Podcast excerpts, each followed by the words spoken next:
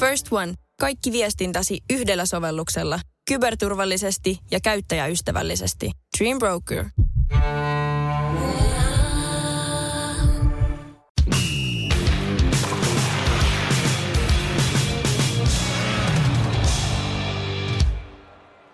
No niin, se alkaa olla kevät pitkällä. Pikkuhiljaa käännytään tuonne kesää kohti. Ei nyt ihan vielä, mutta ollaan kuitenkin sen verran pitkällä, että liigassakin finaalit ihan tuossa ovella. Ja kohta mennään sitten finaalien pariin. Teppo Laaksonen täällä ja tota Lifu Liflanderi vastapäätä. Kyllä, täällä ollaan taas studion lämmössä, vaikka kylläkin tuolla ulkonakin on sen verran lämmin, että sielläkin tarkenisi. Että meidän pitää joskus koittaa tehdä sillä, että saataisiin ulkostudio tänne mm. meistereille ensimmäistä kertaa. Se olisikin ihan uutta. Ja se, mikä ei ole hirveän uutta, on tietysti se, että kun liigafinaaleista puhutaan, niin meillä on siellä kaveri luurin päässä, ja hän on nimeltään Jani Alkio. Terve. Terve, terve. Ja kiva, kun puhuitte tuosta ulkostudiosta, niin mä sain oivalluksen saman tien. Mä tulin tähän tota omalle parvekkeelle istumaan. Joo, siellä ilmeisesti suulis paistaa niin sanotusti. Kyllä se tota, hiveli jo mukavasti tuli semmoinen keväinen fiilis, kun lämpömittari alkoi näyttelemään viisitoista astetta ja kävin tuossa aamupäivällä pienen kävelylenkin tekemässä, niin kyllä tuli semmoinen jo vähän, että kesä on tulossa ja finaalit sen myötä. Eikös tälleen tälle voitaisiin sanoa, kun kaikkia meistä on kovia kielimiehiä, niin Solen Schinner ja Sonne Scheint. Ja en, ymmärtänyt, en ymmärtänyt sanaakaan, mutta hyvältä kuulosti. Ai joo, joo. Eikö se aina keväällä, keväällä alkaa kanssa se oma henkilökohtainen lämpömittari nousemaan, kun se kauden liigahuipennus tulee, eli liigafinaalit, niin missä, missä asteikossa menee sun henkilökohtainen lämpömittari liigan suhteen just nyt? No, kyllä se alkaa värähtelee sinne vähän niin kuin isoille, isoille tota numeroille, mutta tässä on ollut sen verran pientä breikkiä nyt, että tässä on semmoinen vähän niin kuin odotusvaihe ollut, että, että, että on pikkusen joutunut niin sanotusti vielä pidättelemään tätä tunnetta, mutta mä luulen nyt, kun tässä lähdetään tällä finaaliviikolla, että keskiviikkona aloitetaan, niin kyllä tässä niin kuin, kaikki valmistelut on nyt oikeastaan tehty. Tässä on ollut se poikkeuksellisen pitkä breikki. Nyt on vaan siltä, että tulisi joku, joka polkaisi homman käyntiin. Mm. Keskiviikkona se lähtee. Me saatiin aika mielenkiintoinen finaalipari, Tappara ja Pelicans, ja Lifulla oli tuosta vähän, vähän taustaa nyt, että miten tähän päädyttiin. Tiin. Joo, kohta päästään yksittäisistä pelaajista ja muista puhumaan, mutta ajattelin, että tämähän on ihan hyvä tällainen kuulijoillekin, kun nyt sanotkin Jantta, että on pieni tauko ollut, niin käydään vähän läpi, että mi- mi- millainen kulku näillä molemmilla joukkoilla on ollut tähän finaaliin asti, ja aloitetaan tietenkin runkosarjan ykkösestä, eli Tapparasta. Eli Tapparahan... Kertaus on aina opintojen äiti. Se on juuri näin. Ja nyt, nyt voisi sitten heittää sellaisen hyvän mainoksen siitä yhdestä pullasta, mutta jätetään, että mikä on juurikin näin. Mutta, eli K K:ta vastaan aloitti Tappara, otteluvuoto on neljä nolla. K K:han oli ollut siinä ensimmäisellä kierroksella jo pelannut kolme ottelua ja sitten neljä nolla laittoi Tappara K K:n lauluun. Maaliero oli viisitoista kaksi, jos olen oikein katsonut, aikamoinen ensimmäinen kierros. Sitten toisena tuli H F K, otteluvuotot neljä yksi, maaliero seitsemäntoista yksi, yhteismaaliero kolmekymmentäkaksi ja kolmetoista yhdeksään otteluun. Niin, ää, Tapparan otteluohjelmahan on ollut todella suosiollinen heillä, mutta onhan tämä aikamoinen dominanssi ollut vai mitä, Jantta? Joo, ei se, ei se paljon jättänyt minkäänlaisia epäselvyyksiä, että oliko jotain käynnistysvaikeuksia? No ei ollut koko. Totta kai tuli tiukan sarjan tiukan kevään jälkeen siihen ja muutenkin tiedettiin, että ei siinä nyt taida ihan hirveästi palaa ollut. Ei saanut yhtään. Eikä ollut I F K-lakan. Kaksi ensimmäistä Helsingin peliä oli, tota, oli hyviä tasaisia pelejä ja se olisi voinut jopa olla vähän paremmalla tuurilla I F K:lle kaksi nolla, mikä olisi ollut niille elinehto. Sitten loppupaukut, toki I F K:llakin vähän oli terveydellisiä huolia, mutta niitä on kaikilla, ei niiden taakse voi mennä. Ja on ollut tyly alku, on ollut just sellainen alku, mitä sopi uumoilla C H L-mestari, joka on ollut kieltämättä vakuuttava runkosarjan voittaja, niin kyllä se startti oli, oli just niin vahva, ehkä jopa vähän vahvempi, mitä ennakkoon pystyy ajattelemaan, että ne on antanut vain yhden vastustajalle kahdessa sarjassa, niin on, on, on todella kova. Muistuuko yhtään mieleen samanlaista dominanssia kahteen ensimmäisen kierrokseen kuin tämän kevään Tappara? Ei, siis tota, en mä äkkiseltään muista. Toki I F K yhdeksänkymmentäkahdeksan oli aika kova. Hävisikö yhtään pudotuspeliä matkan varrella, en muista. Mutta joo, siis en, aika, aika poikkeuksellista on, että sarjat on niin kuin kahden jälkeen otteluvoitot jatkoon menijälle kahdeksan yksi ja maalierotkin on aika, aika, tota, aika huikeita, niin kuin tuossa jo luettelit, niin on kieltämättä ollut, ollut vakuuttava esitys, että ei, ei, niin kuin, ei, ei voi mitään muuta sanoa, että on, on kyllä löytänyt heti alusta lähtien sellaisen tekemisen meiningin, jotenkin kaikki osa-alueet on tiedetty, että siellä on kunnossa ja kyllä se on siltä näyttänyt, että ei ole toistaiseksi ollut mitään epäselvää, eikä epäselvää siitä, kuka lähtee finaaliin suosikkina. Mm. Niin se iso kysymys varmaan, että pystyykö, pystyykö Tapparaa kukaan nyt pysäyttämään? Heillä on nyt vielä tämä niin sanottu lepoetukin tässä, eli he sai aika paljon aikaisemmassa vaiheessa tuon oman välieräsarjansa vielä pakettiin. Niin mitä luulet? Niin, jos, jos katsotaan, katsotaan ihan sitä faktista dataa ja kaikkia, kaikkia mittareita siinä mielessä, niin onhan Tappara Pelicansia vastaan ihan käsittämätön ennakkosuosikki. Ja jos nyt ihan niin kuin suoraan sanotaan, miten se tilasto- ja paperipeli menee, niin, niin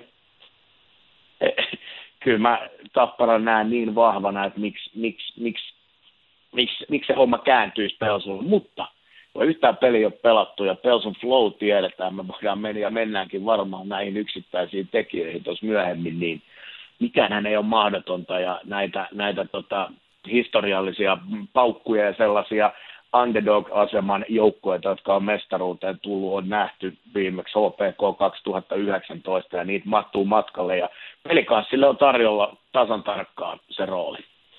Mm, Tapparahan on, Tapparalle, äh, siis tämä finaalipaikka on nyt seurahistorian kaksikymmentäensimmäinen ja viimeiset kymmenen playoff-kautta, jos jätetään se koronakausi pois, milloin ei sitten pelattukaan, niin se on kahdeksaskymmenes kauteen, niin kyllähän tässä Joo. puhutaan niin kuin suomalaisen jääkiekon tämänhetkisestä aika isosta dynastiasta, mutta näetkö, että voiko tämä viiden vuoden päästä olla sitten vähän kuin nyt Tampereen Klassikilla, niin nyt kun jäi, lähdettiin siellä lauluun, niin tuleeko samanlainen eteen Tapparalle jossain kohtaa vai uskotko, että Tappara pystyy pitämään itsensä näin vahvana seurana myös jatkossa? No totta kai kaikki dynastiathan murtuu jossain vaiheessa, se on aika selvä. Tappara varmaan semmoinen vedenjakaja on tähän kauteen, koska nyt siellä muuttuu aika radikaalisti, kun me mietitään, että näiden kausien aikana, kun ollaan tätä jumppaa tehty, puhutaan siitä kaksituhattakolmetoista lähtien, tämä käsittämätön vain kaksi kertaa ulkona finaaleista silloin, kun finaaleita on pelattu, eli yksi covidin vuosi siellä myös, mutta, mutta tota, nyt kun mennäänkin ajasta, jolloin siellä ei ole Jukka Rautakorpi tai Jussi Tapola, eli mennäänkin, mennäänkin erilaiseen valmennuksen aikakauteen, niin siinä on yksi semmoinen, että mikä se uusi tulevaisuuden Tappara on. Toki niillä on, on, on tota reaali, realiteetit seurassa hyvät, uuden areenan myötä tuoma haippi, se koko Tampereen kiekkohan on niin kuin isossa haipissa ja ne saa taloudellisesti vahvat pilarit jo tuon areenan ja myynnin myötä, eli ei siinä sellaisia uhkatekijöitä, miksei ne pystyisi kilpailukykyistä ja ihan laatuloihin joukkuetta rakentaa, mutta mun mielestä se vähän se yksi pilari ja semmoinen uuden aikakauden alku on tämä uusi valmentajajuttu, mikä alkaa tosiaan tämän kevään jälkeen, että mikä on sitten Tappara ruotsalaisesta komennossa. Mm, no siihen päästään ihan kohta vielä, että päättyykö tämä suomalaiskomento taas kerran voitonjuhliin vai tuleeko yllätys? Ja sitä yllätystä lähtee hakemaan Lahden Pelicansia. Tämä finaalipaikka on sitten heille seurahistorian toinen ja he sitten taas ovat päässeet finaaleihin seuraavasti. Eli ensimmäisellä kierroksella Kalpa otteluvoittoon neljä kolme. Maaliero oli itse asiassa pakkasella neljätoista kuusitoista. Eli Kalpa ihan hieman siellä tilastollisesti edellä, mutta sarja Pelicansille. Ilves otteluvuoto on neljä kaksi ja maaliero sitten viisitoista yksitoista ja yhteismaaliero kaksikymmentäyhdeksän kaksikymmentäseitsemän kolmeentoista otteluun. Tämä Pelicans-keväthän on tarjonnut nyt jo yhden seiskapelin ja heillä nyt on takanaan äärimmäisen kuormittavia sarjoja kaksi kappaletta, mutta Tommi Niemelän suojatit on tulleet näiden esteiden läpi ja nyt tämä seurahistorian toinen finaalisarja, niin mitä tästä nyt voidaan ajatella, että siellä on Lahdessa tietynlainen uusi kiekkopuumi taas kukkimassa? Joo, se, te, nämä on aina ne tarinat, jos, jos näitä pelattaisiin paperilla ja, ja ja mentäisiin vaan niin, että kenellä nyt on niin kuin paperilla vahvimmat, niin näähän voitaisiin jakaa keväällä jo. Et kyllä ne tarinat aina sitten on kuitenkin se, että tulee, tulee sellaisia joukkueita, että kyllä aika paljon saa kusettaa, kusettaa itseään, jos väittää, niin kuin, että mähän sanoin jo kauden alussa, että näin tässä käy, niin sehän on hurskastelua. En mä, en mä usko, että kovin... Kovin monen papereissa A, Pelicans oli top kuusi joukkue, oli lopulta runkosarjan nelonen, ja, ja tota, se, että se painaa liigafinaaleihin asti, niin väitän, että jos joku nyt tulee tässä vaiheessa sanoa, että mähän sanoin, niin mä voin sanoa, että paskaa jauhat. Hmm. mutta, mutta, se, mutta, se, mutta se on urheilusuola. Siis tämähän, kyllähän, kyllähän ne tarinoiden rakentumiset, ja ne kun on tässä itse, itsekin oman matkan varrella nähnyt, nähnyt tota, sellaisten joukkueiden nousuja mestaruuksiin, tai jos ei mennä mestaruuksiin, niin mennään finaaliin ja saavutetaan ainakin jotain poikkeuksellisen suurta, niin kyllähän ne fiilikset ja nehän on urheilun suola, yllätykset ja sellaiset tarinat, joita, joita ei voitu niin kuin alun perin käsikirjoittaa mitenkään. Mm, kyllä. Voitaisiin ottaa tuota, erään tutunkin, tai meille kaikille varmasti tutun herran sanomiset tuossa tuota, männä viikolta, niin Petteri Sihvonen, niin hänelle oli muistuteltu vähän tästä Pelicanssista, että ei pitänyt olla mitään mahdollisuuksia. Hän sanoi nyt tuossa, että ennustin ihan oikein, vaikka se meni väärin. Ja Sihvonen toteaa viitaten tietoihin, jotka hänellä oli siis syyskuusta. Ja sitä hän jatkaa vielä, että joten jos sopii, lasken käteni alas. Eli hän ei myönnä nyt sitä virhettä. Että, että tota, niillä tiedoilla, mitkä syyskuussa, niin Pelikassin ei pitäisi nyt finaalissa olla. Mutta nyt kysymys, Jantta, oli muuten kuuntele kysymys, että mitkä on pääsyitä sille, että Pelikans nyt onnistui sysäämään sitten Ilveksenkin ulos pudotuspeleistä. Ja näetkö Pelikanssissa mestarin? Kyllä mä näen sen lähtökohtaisesti jo se mun silmissä se on niin kuin aika lailla Tommi Niemelän ja valmennuksen organisaation se meininki, ilmapiiri, minkä ne on siihen joukkueeseen luonut. Siellä on, siellä on äärimmäisen hyvä henki ja se on niin kuin kaikki tietää minkälainen hölö Niemelä on, niin sinne on onnistuttu luomaan erittäin hyvä semmoinen, se on niin kuin Timo Jutilaa siteerata, että se on ennen kaikkea se on joukkue. Ja tota, mutta mutta tota, onhan siellä sitten niitä, että mihin tarinat rakentuu, niin on vaan sellaisia, että kun Pelikanskin on, on jo pidemmän aikaa rakentanut vähän sellaista, että sieltä niin kuin oma, omaa polkua ja niitä junioreita tulee ja nyt sieltä vaan niitä läpimurtoja on tullut. Mä just tuossa viikonloppuna, kun juttelin kiekosta, niin puhuttiin ihan nimillä tolleen, niin tulee semmoinen kysymys, että kaverin kysymys, niin kuka vittu on Petteri Riihelä? Siellä se painaa Pelsu ykköspakkiparista kuulee ja ihan kelpo meininkiä. Puhutaan Elias Vileneistä, Aatu Jämseeneistä, kaikki, kaikki tämä mikä siellä on, niin sieltä on vaan niin löytynyt myöskin sen oletetun kärjen, sanotaan tämän suuren johtajan Lukas Jäsäkin ja, ja nyt Ilves-sarjassa viimeisessä ottelussa todella hyvin pelanneen ää, Iikka Kangasniemen ja kumppaneiden jälkeen. Sieltä on löytynyt näitä nuoria onnistujia ja sellaisia, jotka on nostanut, tehnyt läpimurtoa, niin siellä se yksi, yksi syy myöskin mun, mun, mun, mun mielestä on, että, että sitä menestystä sieltä myöskin niin kuin alkaa vähitellen tulee, vaikka se on ehkä poikkeuksellisen kova. Ja oliko, oliko tota, jatkokysymys, että onko Pelicansissa mestaruusainesta? No miksei olisi, mutta kyllä testi ja vaade on sitten niin kuin Euroopan kovinta. Mm. Et, Kova, kova, kova on sitten nippu, jos tuosta vielä grindaa tota Suomen mestaruuden, niin, niin sitten en tiedä, riittääkö hatun nostaminen enää, et en tiedä mitä pitää nostaa. Jotain pitää. Niin, onko tuo Pelicans on tämmöinen New Kids on the Block-tyyppinen tyyppinen bändi, ja onko sitten, mikä, mikä toi Tappara, onko se sitten Rolling Stones? Pop, popeda. Popeda. Se oli hyvä vertaus heitettä. Mutta tota, mites tällainen vaikeuksien kautta voittoa ajattelu, eli, eli Tappara on mennyt kuitenkin, kun katsotaan maaliedot ja muut, niin silleen joku voi ajatella, että suht kevyesti kuitenkin finaaliin asti, jos ajatellaan tuloksia ja muuta, mutta sitten taas Pelicanssilla oli, on ollut seitsemän pelisarjaa, ollut kuuden pelisarjaa ja aika tiukkoja pelejä ynnä muut, niin voisiko se, voisiko se olla Pelicanssille joku etu tässä kohtaa? Voisi sieltä varmaan jonkinlaisia tollaisiakin. Nythän molemmilla tässä on kuitenkin ollut, ollut todella todella hyvä, hyvä valmistautuminen molemmilla. Et, et on ollut kuitenkin aikaa. Ja ei tule ihan silmille tämä, tää niin kuin, että pitäisi suoraan lähteä sarjaan.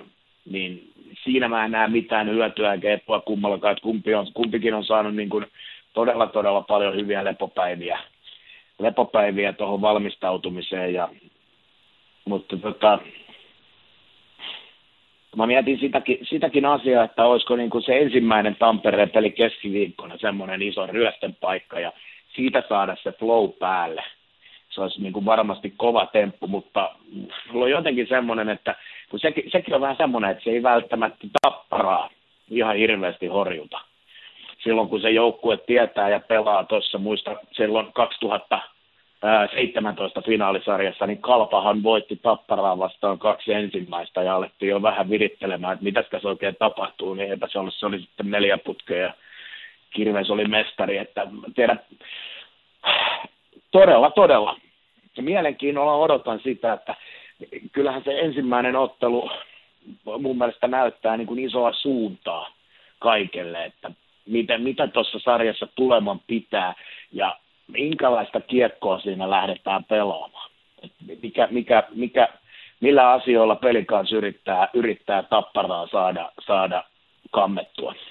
Hmm, kun näitä vieras, tai tota, pääpointteja tähän finaalisarjaan otettaisiin, niin me vähän listailtiin tuohon, niin vierasottelut on varmasti molemmilla aika tärkeitä, mutta tuon ekan pelin kun mainitsit, että jos Pelicans sieltä voisi sen Tapparan voittaa nyt tuossa ensimmäisessä matsissa ja siitä sitten siirryttäisiin Lahteen, niin siellähän on luvassa perjantai-illan vääntö ja tota, meillä tuli kuuntele kysymyskin, että onko Lahden, Lahden perjantai-illan ja Lihamukin voittanutta, niin ajatellaanpas tätä, että voisi olla aikamoinen Tota, hurmos päällä, jos Pelicans yksi nolla otteluvoitoissa lähtisi sitä perjantai-illan äh, tota, tietynlaista kliimaksia hakemaan. Joo, siis en, kysymykseen vastaus, siis ei missään nimessä ole Lihamukin voittanut, tai ei, jos se kuuluu tokalla erässä olla Lahdessa ehdottomasti tuota vakiokokoonpanoa. Äh, joo, siinä se, no toki Lahdessa perjantai-ilta tai ihan mikä vaan muu ilta, kun pelataan finaaleita, niin tulee olemaan sähköinen, koska halli on, kuten tiedetään, niin pieni tiivistunnelmainen ja mediapaikkojahan siellä muun muassa myöskin on aika vähän, että, että sinne todennäköisesti, että kaikki median edustajat ei sitten enää saa kunnon deskipaikkaa, koska siellä on poikkeuksellisen vähän sitä mediapaikkaa. Muistan muun muassa kaksituhattakaksitoista Pelsun sen ensimmäisen finaalin, että taisi olla Esko Seppänen, joka istui, istui tuota siinä mediapaikkojen vieressä portailla, kun ei ollut tilaa. ei ollut tilaa, niin tota, Esko joutui tyytymään kohtaloa siinä vaiheessa, mutta tota, todennäköisesti urheilukäästi pääsisi tällä, tällä hetkellä jo vähän paremmin paikalle. Se voi hyvin olla. Se on ihan mahdollista, joo. Mutta mut, niin siis tuohon tota, vielä, niin kyllähän se jotenkin taas niin kuin puhutaan nyt urheiluromanttisessa mielessä, on aika kova tilanne, että lähdetään siihen sarjan toiseen ja ensimmäisen lahdenotteluun siihen perjantai-iltaan niin, että Pelicans johtaisi sarjaan. Ja se, olisi se niin kuin asetelmallisesti aika, aika, aika kiehtova. Hmm. No mitäs pelaajahahmoja, ketä nostasit esiin molemmista joukkueista, jos nyt vaikka Tapparasta aloitetaan, niin ketä erityisesti uskot, että nousee esille tässä finaalisarjan aikana? No kyllä Jori Lehtinen meininki ylipäätänsä tietenkin on runkosarjan nähdyn perusteella. Mies, joka metsästää sitä ensimmäistä, ensimmäistä mestaruuttaan tuossa, niin johtaa, johtaa pudotuspelien pistepörssiä. Oli runkosarja jo vahva, oli liideri. On sen Tapparan ylivoiman, joka on ollut pudotuspeleissä ja tietenkin oli runkosarjassakin hyvä, niin niin primusmoottori, totta kai ihan semmoinen selkeä hahmo, mikä sieltä niin kuin nousee, nousee ja on kantava voima, mutta se on todella tasainen se ryhmä. Mun mielestä se on hyvin, hyvin, hyvin rakennettu se koko runko, että kun sieltä löytyy niin joka osa-alueelle puolustusta, mennään pisteiden muodossa Valtteri Kemiläisen johdolla. Ja, ja sitten sieltä löytyy semmoista niin sanotusti vähän tukipilaria, puhutaan panssarivaunu Mikael Seppälästä ja Velimatti Vihtasmäessä, se on joka osa-alueella mun mielestä vaan niin vahva joukkue. Christian Helianko oli jotain pikkukohun tynkää muistaakseni siinä, kun pudotuspeleihin lähettiin ja joku pohti siellä, että näinköhän tulee pelaamaan maalissa, mutta eli Tappara siellä koko sarjan pari nollaa ja ollut aika, aika saakelin vakuuttava tuossa ja on osoittanut C H L ja viime kauden mestaruuden kautta, että on voittava maalivahti noissa karkeloissa, niin Tapparan joukkueen vaan niin kuin Lehterä ja kumppaneiden johdolla, kärkipelaajien johdolla, niin voisiko sanoa, että vaikea on heikkoa lenkkiä tuosta joukkueesta vaan niin kuin nostaa esiin. Se on, vaan, se on kova. Mm. No mites sitten pelikaanit, tai Pelicans, niin kuin Kai Kunnassa aikanaan lanseerasi tämän Pelicansin, niin tota, mitäs Lahdesta nostasit? No siellä tietenkin yksi, yksi iso tekijä, mikä tuossa oli, niin totta kai Patrick Bartoszak pitää nostaa esiin, koska pystyi tsekkimaalivahtien kamppailussa syömään Ilvestä vastaan pöydän tyhjäksi ja oli, oli, oli todella, todella vakuuttava ja on löytänyt myöskin tähän kevääseen niin kalpasarja kuin, kuin toi, toi Ilves-sarja, niin sellaisen ison hyvän flow-tilan torjua kiekkoja ja tuntuu vaan, että mitä, mitä semmoinen, niin sille, sille ei myöskään päätä hirveästi pakottele. Nähdään ne kaikki tuuletukset jonkun suorituksen jälkeen kesken ottelun, että on semmoinen luonnonlapsi, niin kuin tiedetään. Ja Teemu Erosen pelikuntohan oli tuossa, jos puhutaan sitten puolustuksesta vähän niistä liidereistä, niin Teemu Erosen pelikunto oli siinä Ilves-sarjassa yhden ottelun sivussa ja kaksi ottelua pelasi vaan ylivoimavaihtoja, pelasi reilu neljä minuuttia, mutta ne viimeiset otteluthan pelasi jo aika normaaleilla minuuteilla, ei ihan siellä Erosen, missä hän yleensä runkosarjassa on, että kyllä siellä edelleen varmaan jotain pientä on semmoista, että aivan sataprosenttisessa kunnossa ei ole, mutta on sen puolustuksen liideri ja kyllä mä nostan sieltä puolustuksesta Toni Utusen esiin, mun mielestä on ollut tosi niin kuin hyvällä minuutilla ex-Tappara Utunen niin kuin nostanut, nostanut tasoa. On tullut yksi semmoinen kanssa niin kuin Pelikanssi-profiili ruumiillistuma vähän, blokkaa laukauksia ja jotenkin niin kuin pelaa ihan uudella tasolla.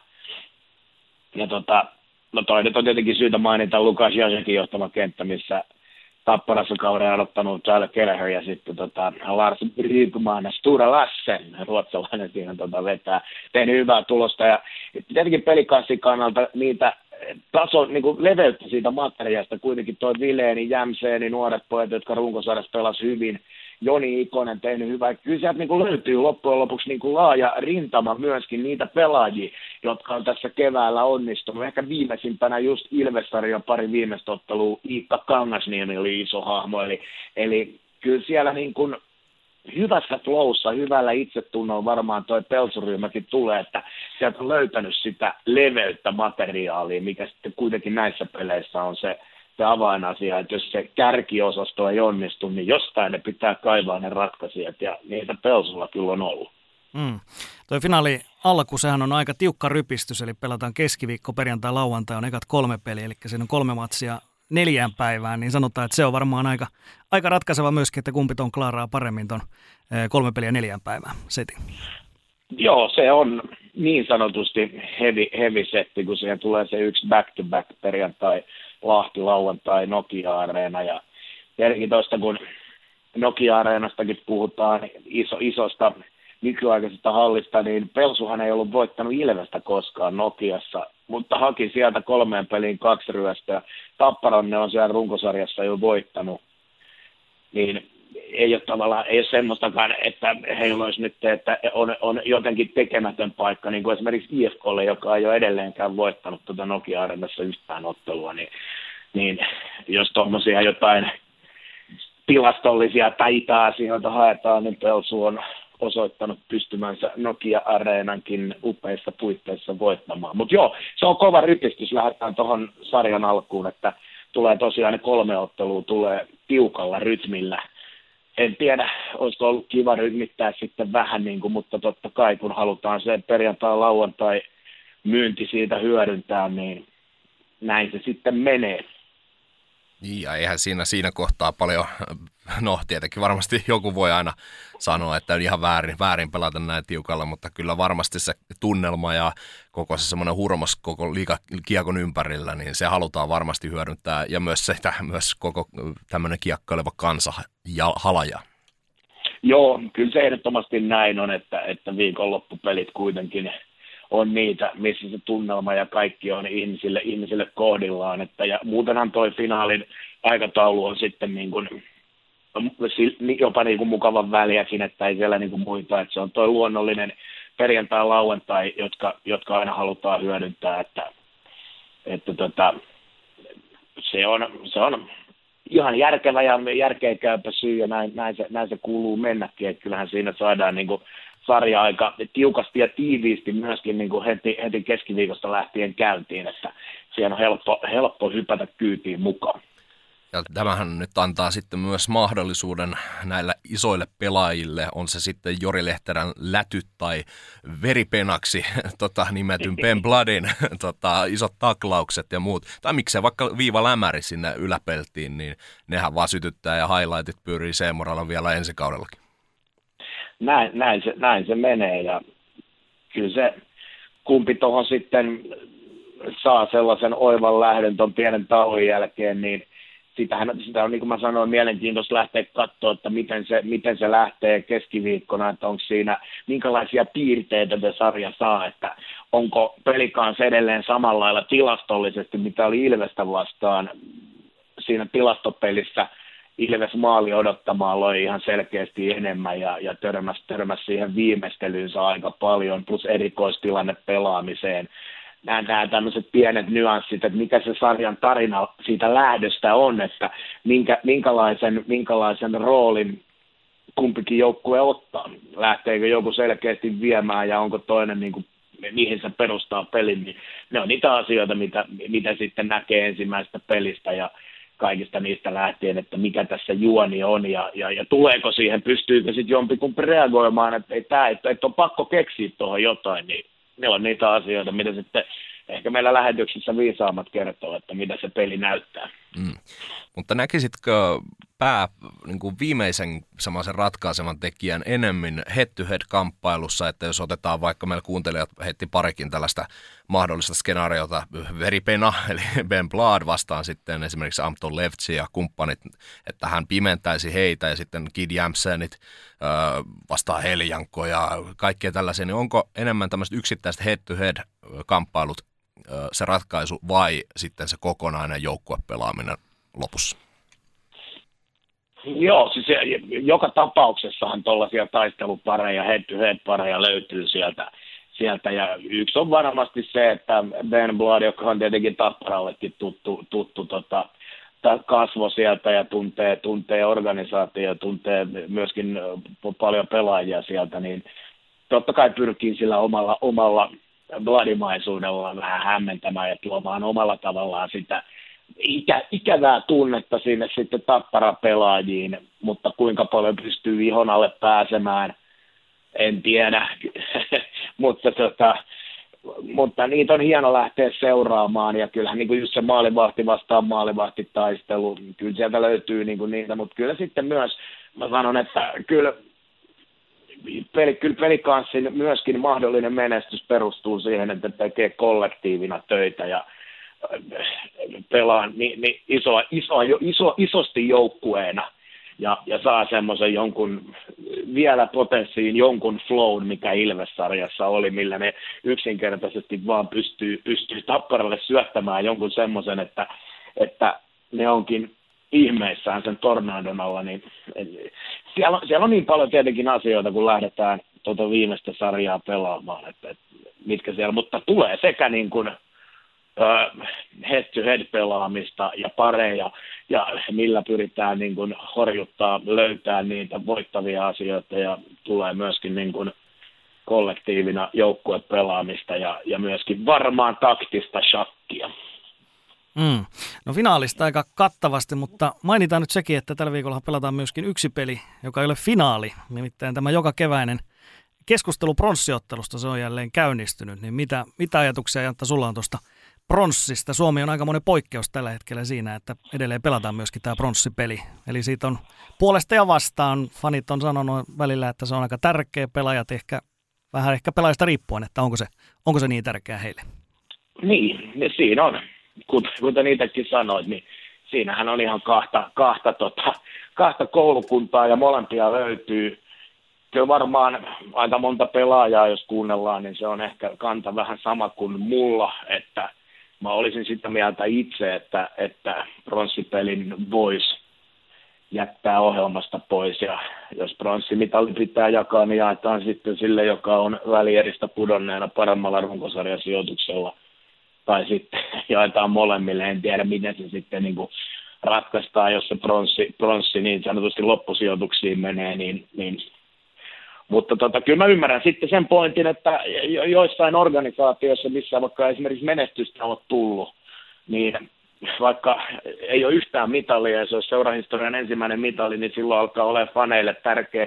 Osalle pelaajista tietenkin, jos sä et ole koskaan mitään voittanut, niin on siellä niitäkin mielipiteitä sitten, että onhan se sitten kiva pelata pois ja hakea, mutta, mutta totta kai, niin kuin sanoin, se jakaa ne mielipiteet aika lailla kahteen leiriin. Ja kyllä mä itse, itse olen sitten, jos tästä nyt pitäisi suoraan se vastaus antaa, niin mun mielestä voitaisiin siirtyä toisenlaiseen aikakauteen, mutta ne päätökset tekee aina sitten joku muu.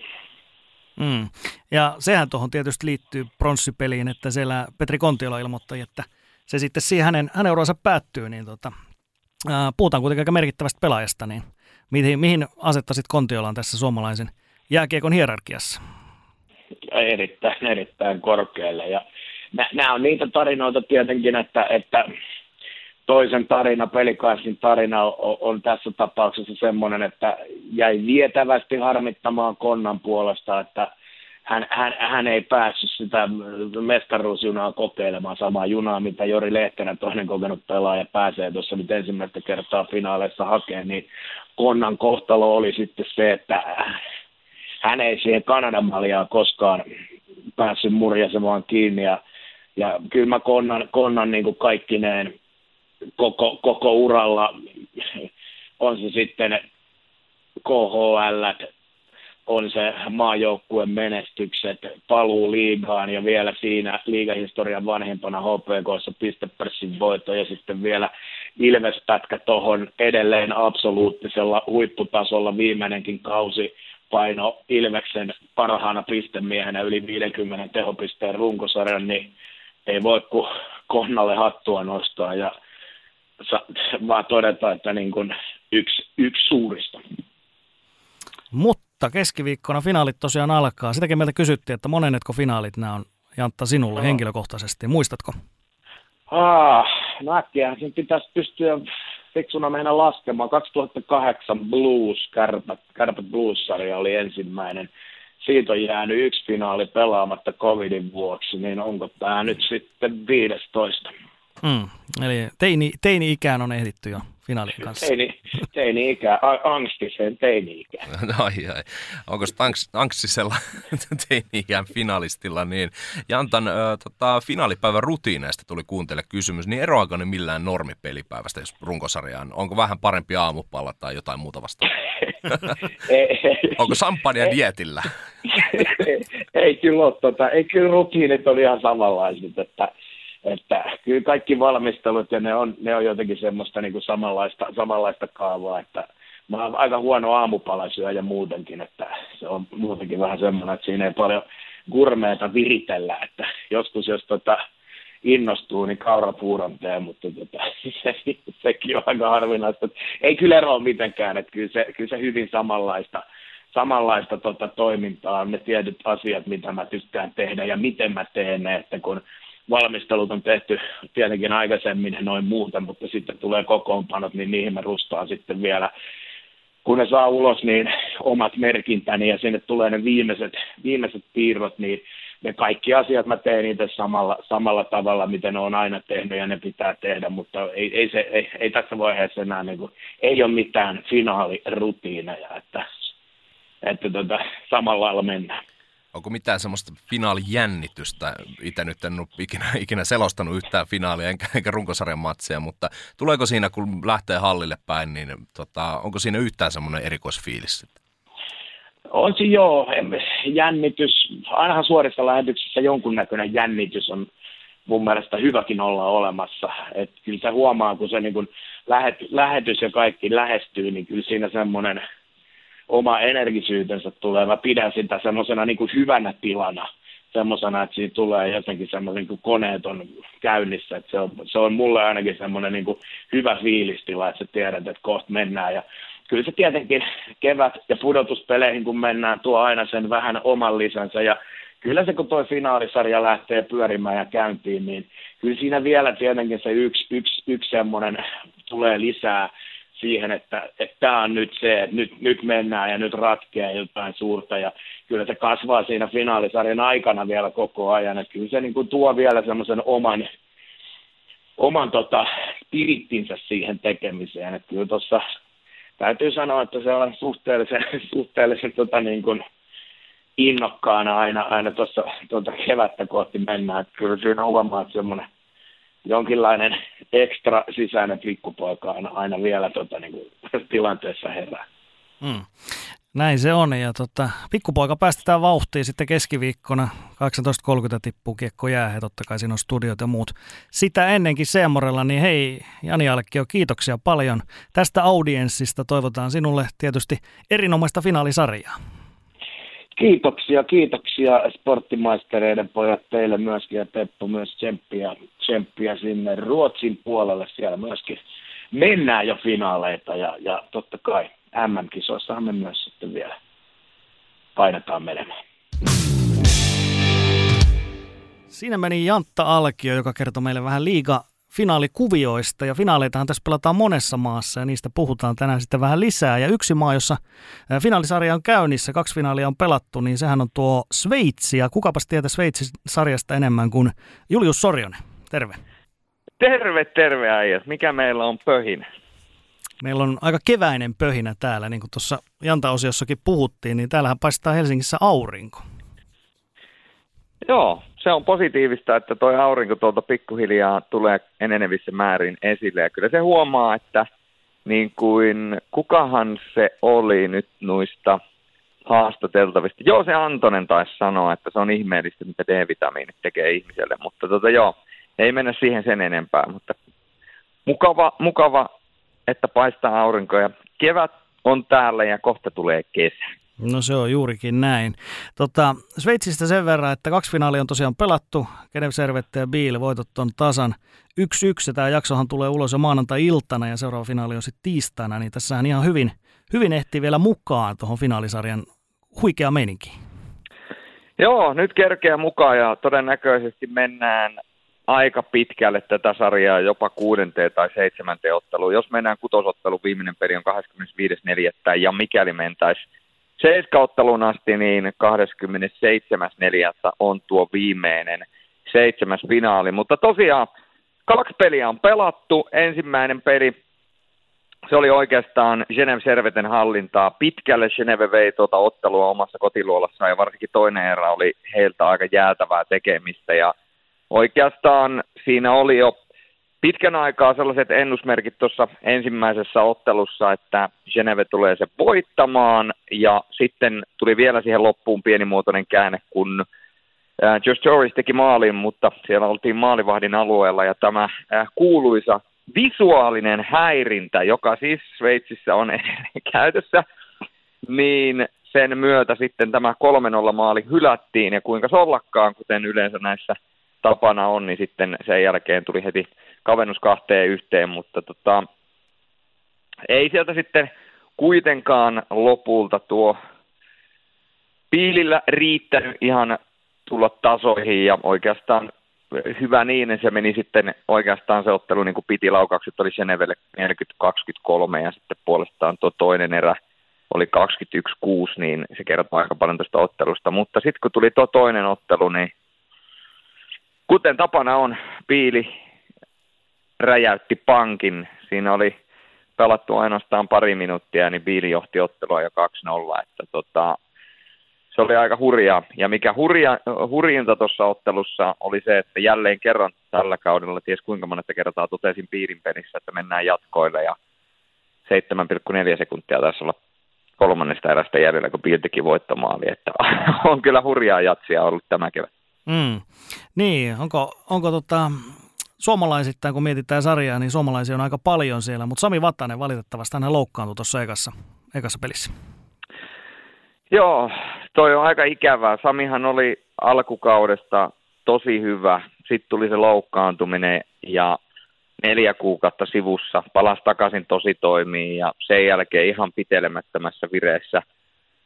Ja todennäköisesti tämä nyt on vaan tällainen jossittelu, mutta jos olisi pelannut koko runkosarjan, niin väitän, että sillä tasolla, millä Sami Vatanen on tällä kaudella operoinut, niin olisi todennäköisesti voittanut puolustajien pistepörssin.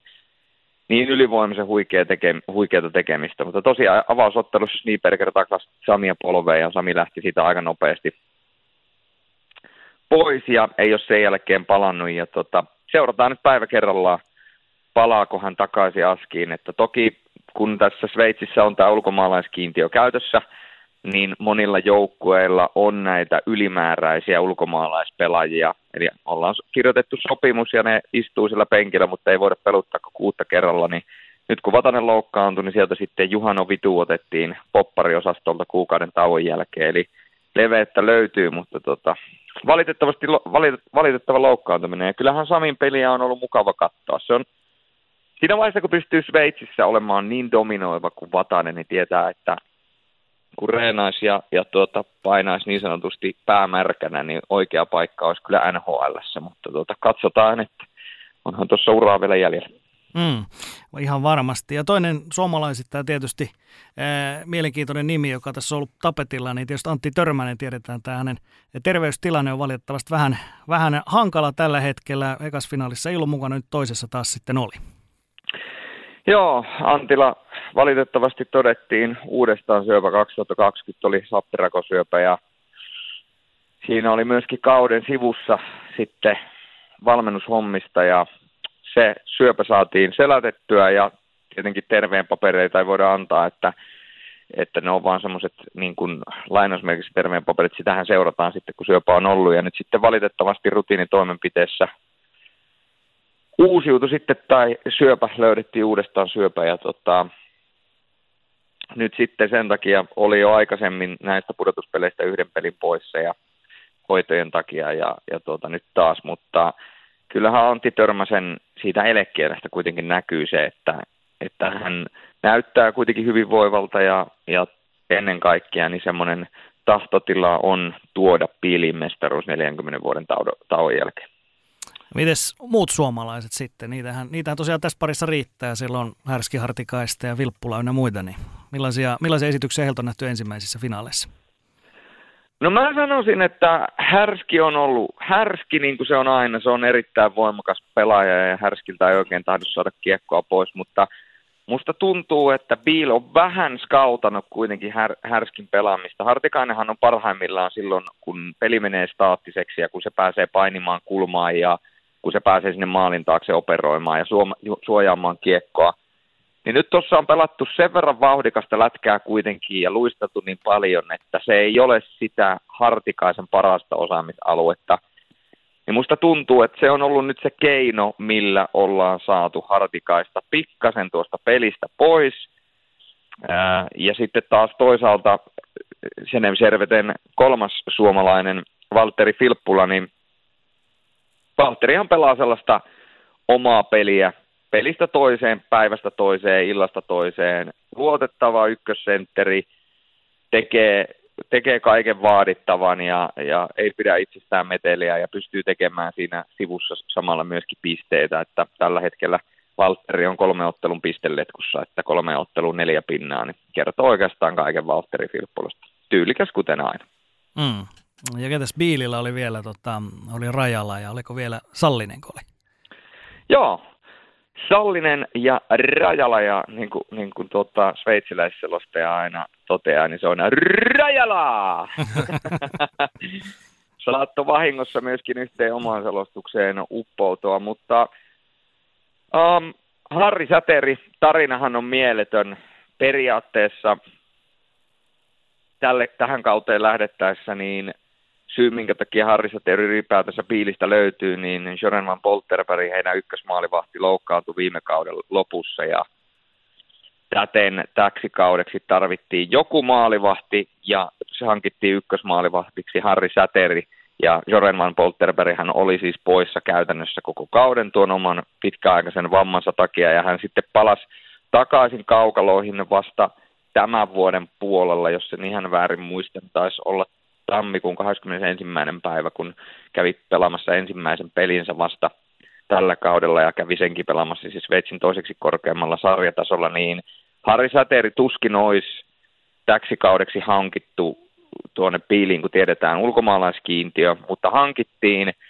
ja siinä oli myöskin tarinaan liittyy se, että jossain kohtaa Bielillä oli tarkoitus hankkia Jussi Olkinuoraa, mutta niin kuin tiedetään, niin Olkinuoralla oli sitten Pohjois-Amerikkaa ja selkeä Ruotsi, eli, eli tuota, se oli vähän sattumusten summa. Ja loppujen lopuksi sitten Säterin kausi satumainen, kaikista eniten nollapelejä kaikista Sveitsin liigan maalivahdeista runkosarjassa, ja tota, oikeastaan niin kuin häikäisevää, teke- häikäisevää tekemistä. seitsemän nollapeliä, torjuntaprosentti yhdeksänkymmentäkaksi pilkku kolme ja päästettyä maalien keskellä kaksi pilkku kaksikymmentäyhdeksän. Ja käytännössä sai pelata niin paljon kuin halusi, koska kakkosmaalivahtina oli erittäin, voidaan sanoa, että jo kokenut ja uran ehtoopuolella kolmekymmentäyhdeksänvuotias Simon Ryytsi, niin tuota, siitä ei ollut ihan hirveästi niin sanotusti Harrille haittaa.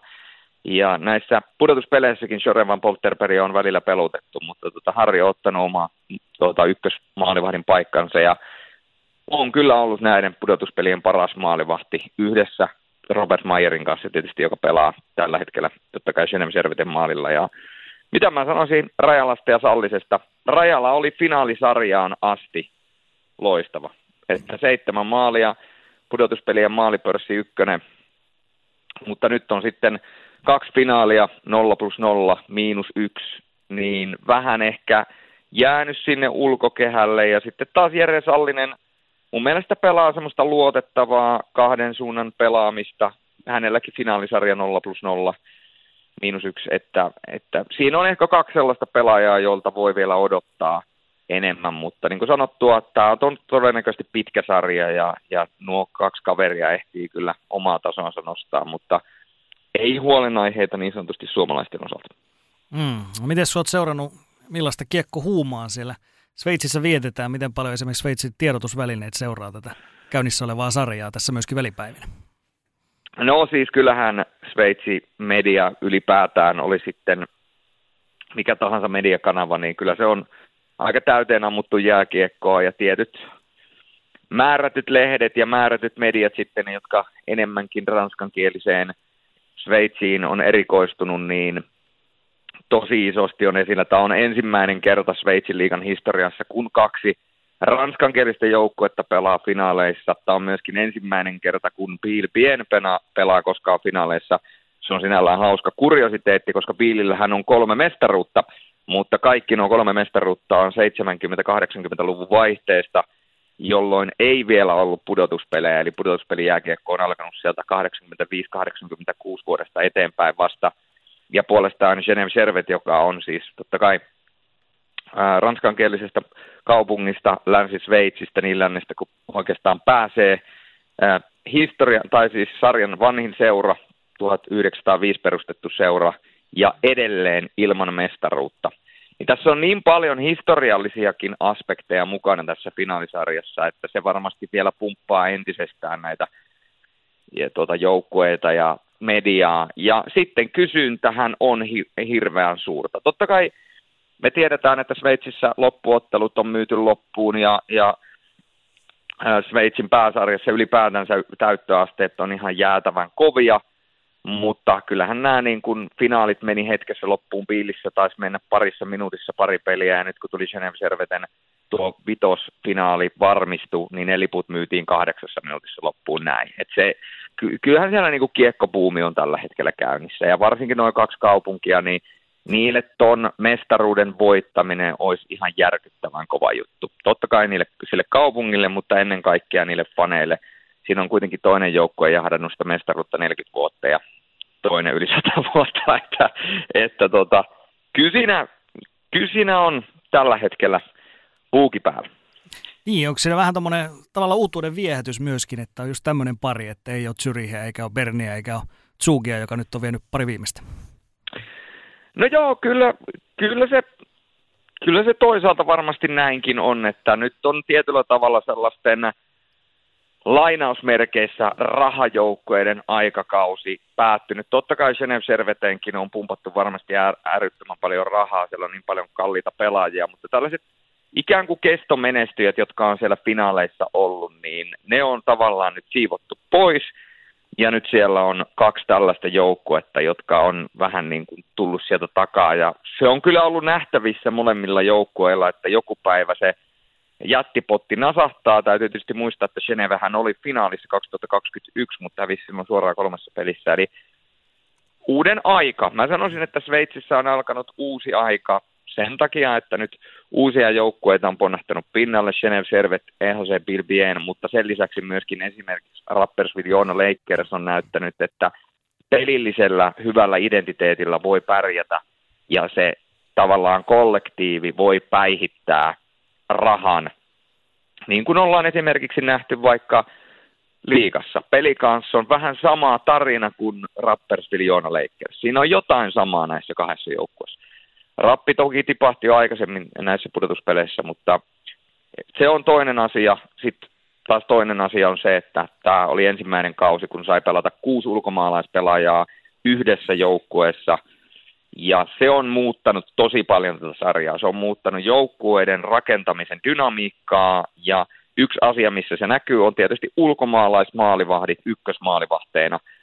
Nyt voidaan palkata, koska se ei vie, koska aikaisemmin kun oli neljä, niin piti aika tarkkaan valita ne ulkomaalaispelaajat, ja se, että uhraat maalivahdin siihen, niin se on aika iso hankinta. Niin nyt tietysti se on vähän muuttunut, koska tuo ulkomaalaiskiintiö on kasvanut, ja siellä on suomalaisia tällä kaudella pelannut kuitenkin Koskinen ja Juvonen ja Säteri ja kumppanit, eli, eli tuota, uuden aikakausi, se on alkanut Sveitsissä, kiistatta. Ja tämä uusi aikakausihan näkyy myös täällä Suomessa ja kuuluu Seemoren kanavilla ja näkyy siellä ennen kaikkea.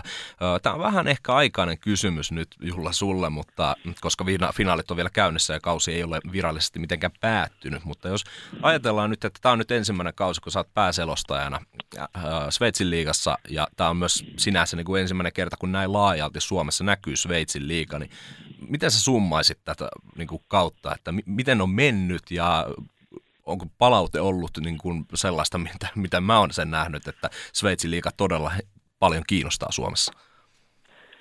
Mä oon tavallaan, tavallaan positiivisesti yllättynyt, vaikkakin se yllättyneisyys joudutaan laittamaan nyt heittomerkkeihin. Syy siihen on se, että minkä takia ne heittomerkit siihen laitetaan. Totta kai mä oon yllättynyt siitä, että se positiivinen palaute on niin laajaa kuin se jo, tuntuu, että joka kerta, kun joku löytää Sveitsin liigan, niin se palaute on se, että hitto viettää on kova liiga, ai täällä pelaa toi, ja ai tää on tällaista, ja onpa viihdyttävää, onpa sitä ja tätä tuota. Mutta se lainausmerkit tulee ikään kuin siitä, että mä oon kuitenkin Sveitsin liigaa seurannut nyt vuosia, ja tää on ollut, niin kuin tiedetään, niin se mun ikään kuin salarakas, niin mä oon aina pitänyt tätä sarjaa äärimmäisen kovana ja viihdyttävänä, ja nyt kun K H L romahti, ja pelaajat siirtyi Suomeen, ennen kaikkea Ruotsiin ja Sveitsiin, niin se sarjataso on vielä noussut, ja kun ulkomaalaiskiintiötä nostettiin, niin tavallaan olihan se odotettavissa, että toi, ton sarjan taso nousee, ja jos et saadaan Suomeen, niin kyllähän suomalaisten on pakko kiinnostua, koska suomalaiset rakastaa lätkää, ja suomalaiset rakastaa suomalaisia lätkänpelaajia, ja sitten siellä on totta kai esimerkiksi vaikka E V Tsukissa Brian O'Neill, joka on taas jokerifaneille tavallaan semmoinen kulttihaamo. Eli, eli sinällään se oli odotettavissa, mutta summa summarum tietysti luvut laitetaan pöydälle siinä vaiheessa, kun kausi päättyy. Kokonaisuutena kuitenkin kaikki on mennyt hyvin. Totta kai tässäkin kauden aikana on ollut jonkinnäköisiä teknisiä haasteita ja muita alkukaudesta nimenomaan, mutta kun ne saatiin selätettyä, niin tämä on rullannut tosi hyvin ja tuntuu, että mitä pidemmälle kausi etenee, mitä enemmän jengi löytää noita pelejä, mitä enemmän ne näkee noita pelejä, ne ymmärtää, ketä siellä pelaa, miten pelaa, millaista se on, millainen se tunnelma on, niin se ikään kuin koko ajan imaisee suomalaisia ja suomalaista lätkäkansaa niin kuin enemmän itseensä. Eli mä näkisin, että me ollaan aika lailla sen osalta niin kuin oikealla tiellä. Ja mun mielestä, kun S H L on tässä kuitenkin näytetty Suomessa pitkään, niin kyllähän se on myöskin osoittanut S H L tavallaan tuossa pitkään olleena ja se Teppo sitä pitkään tehneenä, että, että kysyntää niin kuin huippulätkälle Suomessa on kova. Ja tota, mä näen, että Sveitsi tulee tähän rakoon nyt erinomaisesti, varsinkin kun K H L lähti ohjelmakartasta pois. Mm. Se on juurikin näin. Ja mitä tieto kertoo meille, että tuolla Sveitsissä ilmeisesti on ollut kiinnostusta herännyt myöskin suomalaista Sveitsiliigan selostusta kohtaan, että, että tällainenkin, että tosiaan Suomessakin selostetaan Sveitsiliigaa, niin olemme kuulleet jollein tämmöistä huua, että Sveitsissäkin tämä kiinnostaa.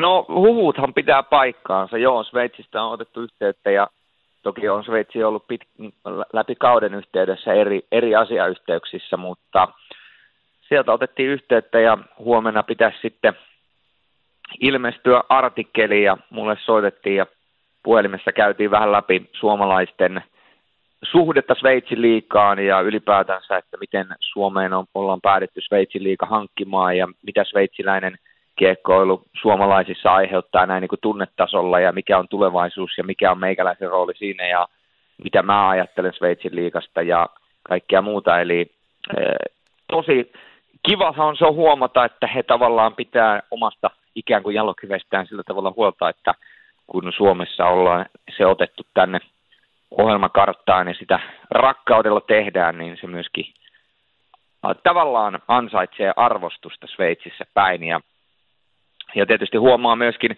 Twitterin puolella, että siellä sveitsiläiset ovat alkaneet seuraamaan ja, ja kommentoimaan ja ikään kuin elämään tätä playoff-kevättä yhdessä meidän kanssa täällä Suomessa, niin tota... Jääkiekkoileva, jääkiekkoileva maailma on yllättävän pieni sitten kuitenkin loppujen lopuksi. Hmm, menikö haastattelu englanniksi vai löytyykö joku toinenkin yhteinen kieli? Ei, niin, sehän on tietysti, jos Sveitsissä ollaan ja kun mennään tuonne Piiliin, niin tuota, Piilihan on kaksikielinen maa, että se olisi ollut Saksa tai Ranska ja sitten siellä on vielä Sveitsissä myöskin Italia ja retoromaani, mutta kyllä me tällä kertaa ihan englannilla mentiin, että se on varmaan ehkä näin niin kuin ymmärtämisen kannalta ehkä kuitenkin se paras kieli, että siinä olisi voinut olla väärinymmärryksen mahdollisuuksia kaikilla muilla kielillä. Niin, toisin kuin turisti, turistina ollessa, niin tässä ei voi käyttää varmaan puhelimella tai muulla koneella tai muulla teitte sen, niin ei voi käyttää niitä käsimerkkejä siellä ja niin kuin suomalainen turisti viuhtoo sitten, että tota, tota mä haluan sieltä kaupasta. Ton mä haluan tilata ruokalistalta. Nimenomaan, joo, kyllä se tota... Tästähän löytyy tämmöinen hauska tarina aikanaan kaksituhatta, oliko kuusitoista, kun olin yksin Barcelonassa käymässä ja yritin tilata sitten ruokaa ja oma espanjan kielen taito oli vähän sillä tavalla niin kuin ainoastaan alkeet ja loppuun sitten la cuenta por favor, niin tota, ää, ei oikein löydetty sitä yhteistä kieltä ja mä en oikein tiennyt, että mitä siinä on siinä. Mä yritin vähän Google-kään täällä ja sanakirjasta katsoa, että mitä siinä mikä se annos on, ja mä luulin ymmärtäväni, että se on lihaa, mutta mä halusin vielä varmistaa, ja tietysti tämä tarjoilija Tarro oli vaan koko ajan, hän selitti, ja ihan sama, mitä mä sanoin, jos mä yritin kysyä, että onko se kanaa, niin sii, onko tämä lihaa, sii, onko tämä possua, sii, onko tämä nautaa, sii, kaikki oli sii, sii, sii, ja sitten mä olin vaan, että sii, että, että okei, että otetaan se, että sieltä tuli kyllä sitä, mitä ajattelinkin, mutta tota, ei, Ei voinut olla ihan varma, kun kaikkea vastaus oli sii, mutta kyllä se yhteinen kieli sitten löytyy tavalla tai toisella. Näin se usein on. Jos nyt vielä mietitään, tota, jätetään, jätetään espanjalaiset tarjolittaret sikseen, niin tota, mietitään nyt niin kuin tulevaisuutta Sveitsin liigalla Suomessa, niin tämä, tämä kausi ja sitten kuten kerroit, niin jo muutamatkin muutkin kaudet sen, mitä olet seurannut, niin kertoo, että varmasti kiinnostusta löytyy, mutta nyt kun sieltä alkaa jo ensimmäisen kauden aikana löytyä niin kuin niitä lempijoukkueita, lempipelaajia, joihin yhtyä, että okei, tuolla on tuollainen paikalliskamppailu, mentaliteetti näillä joukkueilla, tuolla on rahaa, tuolla on vähän vähemmän rahaa, mutta siellä on todella hyvä tunnelma, niin voidaanko nähdä, että semmoinen käytännössä Sveitsin liiga tulee suoraan alitajuntaisesti jo suomalaisille sinne jääkiekkokartalle pysyvästi leimattuna, eli ensi kaudella ollaan sitten jo varmaan niin kuin vähän isomminkin taas liikenteessä. No varmasti se peruskatsojakunta on tuohon jo muodostunut ja huomaan, että on muodostunut semmoinen lainausmerkeissä Sveitsin kiekon perhe Suomeen ja jengiä, jotka katsoo, jos ei nyt kaikkia, niin lähes kaikki pelit ja, ja jengiä, jolla tosiaan on jo lempijoukkue, vaikkei niissä pelaisi suomalaisia. Eli tiedän, että Suomessa on esimerkiksi porukkaa, jotka kannattaa Rappersville-Joona Lakersia. Ne kävi Suomessa pelaamassa Tapparaa vastaan ja pelityyli, tapa fanittaa, okei, soihdusta voi olla monta eri mieltä, mutta se tavallaan niin kuin joidenkin mieleen on. Ja täten ollaan semmoinen pohja jo tänne rakennettu yhdessä, niin aivan varmasti. Ja totta kai siis tarinoittaminen, ilmiöittäminen, kaikki nämä asiat liittyy myöskin hyvin vahvasti siihen, että miten sveitsiläinen kiekkoilu sitten oman paikkansa Suomessa ottaa. Et me ollaan nähty nyt Suomen jääkiekossa esimerkiksi Ilves. Se on tietysti helppo esimerkki, mutta Ilves on luonut itsestään ja siitä yhteisöstä ja siitä tapahtumasta ja joukkueesta tietynlaisen ilmiön ja sitä ilmiötä seurataan ja mun mielestä sveitsiläinen kiekkoilu ihan samalla tavalla vähän isommassa mittakaavassa, niin se vaan täytyy osata ilmiöittää ja kun porukka nimenomaan oppii tuntemaan sen sarjan paremmin ja näkee sen paremmin ja ymmärtää mitä siellä on, niin silloin sitä on myöskin helpompi seurata. Eli niin kuin sanottua, palatakseni aiempaan kommenttiin, niin me ollaan erittäin hyvällä tiellä sen suhteen ja mä näen kyllä, että sveitsiläisellä kiekkoilulla on ihan selkeästi oma paikkansa suomalaisten T V-kartassa. Mm. No ihan tähän loppuun vielä, niin tosiaan parifinaali on pelattu, tiistaina on sitten se seuraava, niin mites jos lähdetään Julle nyt miettimään noita seuraavia pelejä, sä veikkasit, että pitkä sarja tulee todennäköisesti, niin kotivoittojahan tässä on ollut. Eli tavallaan Genevellä on se, jos he pystyvät loppuun saakka ton kotiedun pitämään, niin mitä sä luulet? Pystyykö Bielsen jossain kohtaa ainakin varastamaan vai auttaako se Geneven tässä aina mestariksi asti?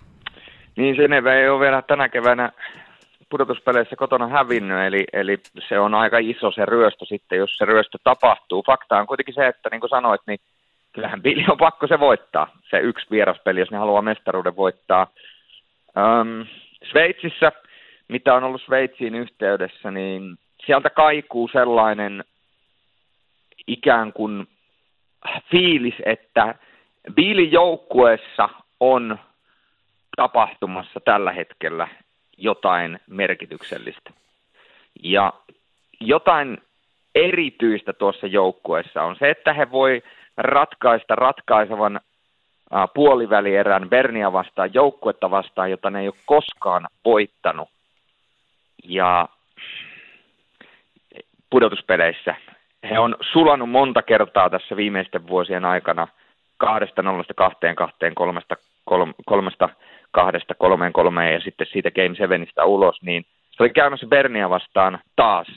Ne johti sarjaa kaksi nolla kahteen kahteen, meni kolme kaksi johtoon ja kuudennessa pelissä ne suli johtoasemasta, niillä oli paikka iskeä käytännössä Ka- kahdella nollaa vastaan iskeä ratkaisuja. Berni tasotti neljällä neljää vastaan sen pelin, Ää, tai tasotti neljä minuuttia ennen loppua sen pelin.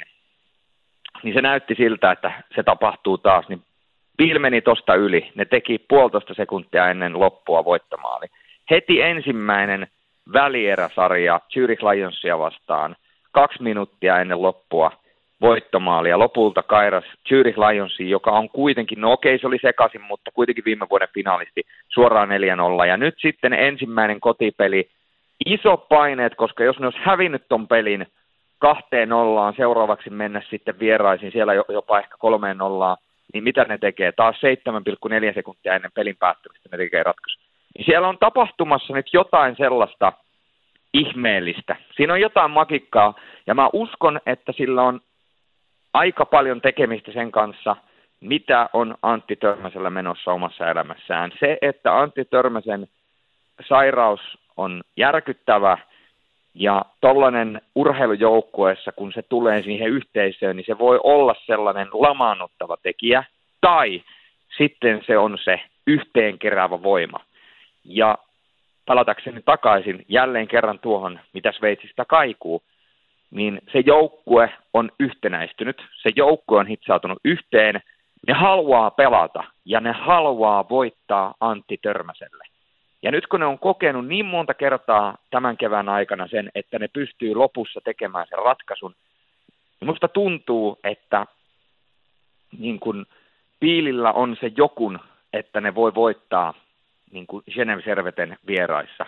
Tuo, jos joku joukkue siinä pystyy, mutta niin kuin mä sanoin, niin mä en yllättyisi, jos tämä menisi Game Seveniin. Ja jos tämä menee Game Seveniin, sitten se on Genève-Servetten kotipeli, niin sitten sit se menee niin kuin kolikon heittoon. Eli mä en halua antaa minkään nä- näköistä prediktionia tähän tässä vaiheessa näillä tiedoilla, mutta jos joku ennustus täytyy laittaa, niin joku voi vielä kaivaa Twitteristä sen. Mä tein sen ennustuksen, minkä varmaan muistatte, tein sen koko playereiden kattavan ennustuksen, missä käydään jokainen sarja läpi. Ja jos en ihan väärin muista, niin sinne oli merkitty finaaleihin Genève-Servette Biel ja Biel. Genève-Servette voittaa kuudessa ottelussa neljä kaksi. tota, se, on, se on ainoa ennustus, minkä mä uskallan antaa, koska se on se, minkä mä annoin ennen pudotuspelejä. Se, että vaihtasinko sitä, saattaa olla, mutta pysytään siinä, mikä ollaan ennen pudotuspelejä laitettu. Mutta se voi, tosiaan se voi sieltä kaivaa, kaivaa tota Twitterin syövereistä sen kuvan, niin siinä näkee, että mitä mä veikkasin ylipäätänsä pudotuspeleistä ennen kuin ne edes alkoi. Mm. Hienoa. Tota, varmuudella tällä viikolla siis kolme finaalia on kolme, neljä, viisi, tiistai, torstai, lauantai ja sitten jos vielä pidemmälle menee, niin sitten vielä ensi viikon puolellakin tiistai, torstai. Eli kyllä hienoja, hienoja iltoja luvassa Sveitsikiekon parissa, Seemorella. Kyllä, mä en voi mitään muuta. Vähän tietysti tässä nostan myös, kissa nostaa omaa häntäänsä, mutta pakko on suositella, jos et ole Sveitsin liigan finaaleja kattanut tai Sveitsin liigaa ylipäätään, niin nyt kannattaa hypätä mukaan. Se on Siinä on tunnetta, siinä on sellaista paloa. Daniel Winnick sanoi, Genève-Servetten pelaaja, kesken pudotuspelien, että Sveitsissä, se, Sveitsistä puuttuu semmoinen tietynlainen piha kentältä. Siellä ollaan liian ystävällisiä ja ollaan liian sellaisia niin kuin kavereita keskenään, että enemmän pitäisi mennä rystyset verillä. Niin mä en tiedä, johtuu tuosta Winnickin lausunnosta vai mistä, mutta nyt siellä ollaan kyllä oltu sillä tavalla niin kuin lainausmerkeissä rystyset verillä, eli siellä on tunnetta ja, ja tuota, yksilötaitoa ja, ja siis aivan huikeat yleisöt niin Bielissä kuin Genevessä tunnelmaa ja, ja tuota, sitten vielä tätä draamaa, mitä ollaan nähty, niin tuota, en voi kuin suositella.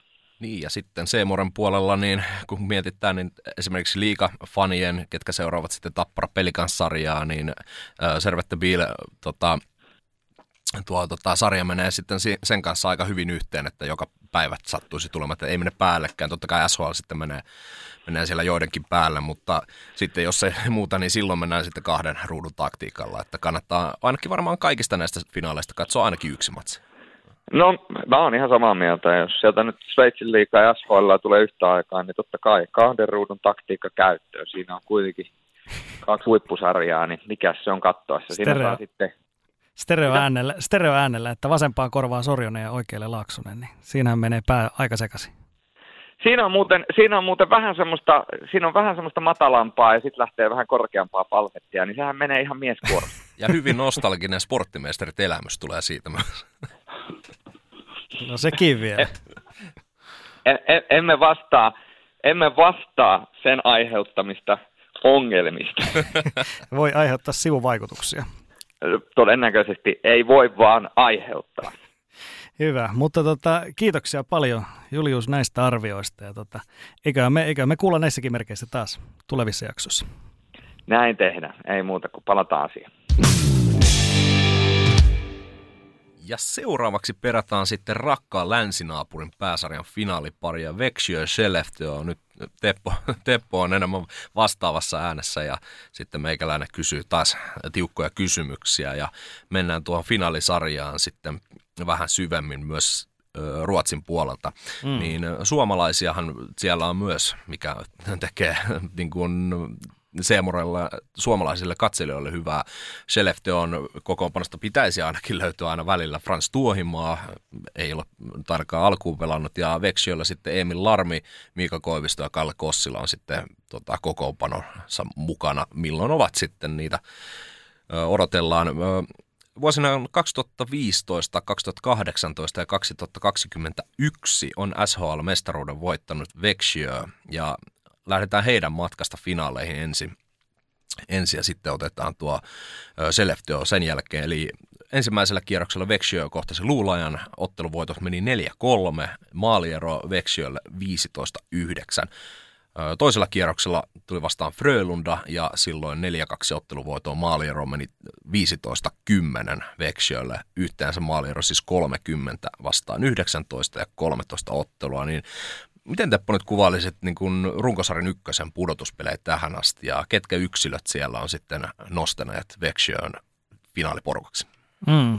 Sen tuosta voisi ainakin sanoa, että aika harvoin, harvinaista, että runkosarja ykkönen joutuu niin kuin näin tiukille. Eli, eli tuo luulejahan oli runkosarja kymppi, jota vastaan väännettiin tuo seiskapeli. Että se oli todellakin, se oli hyvin lähellä, että siinä olisi käynyt jopa näin, että, että runkosarja kymppi olisi mennyt siitä jatkoon. Että se tosiaan seiskapeli ratkaistiin.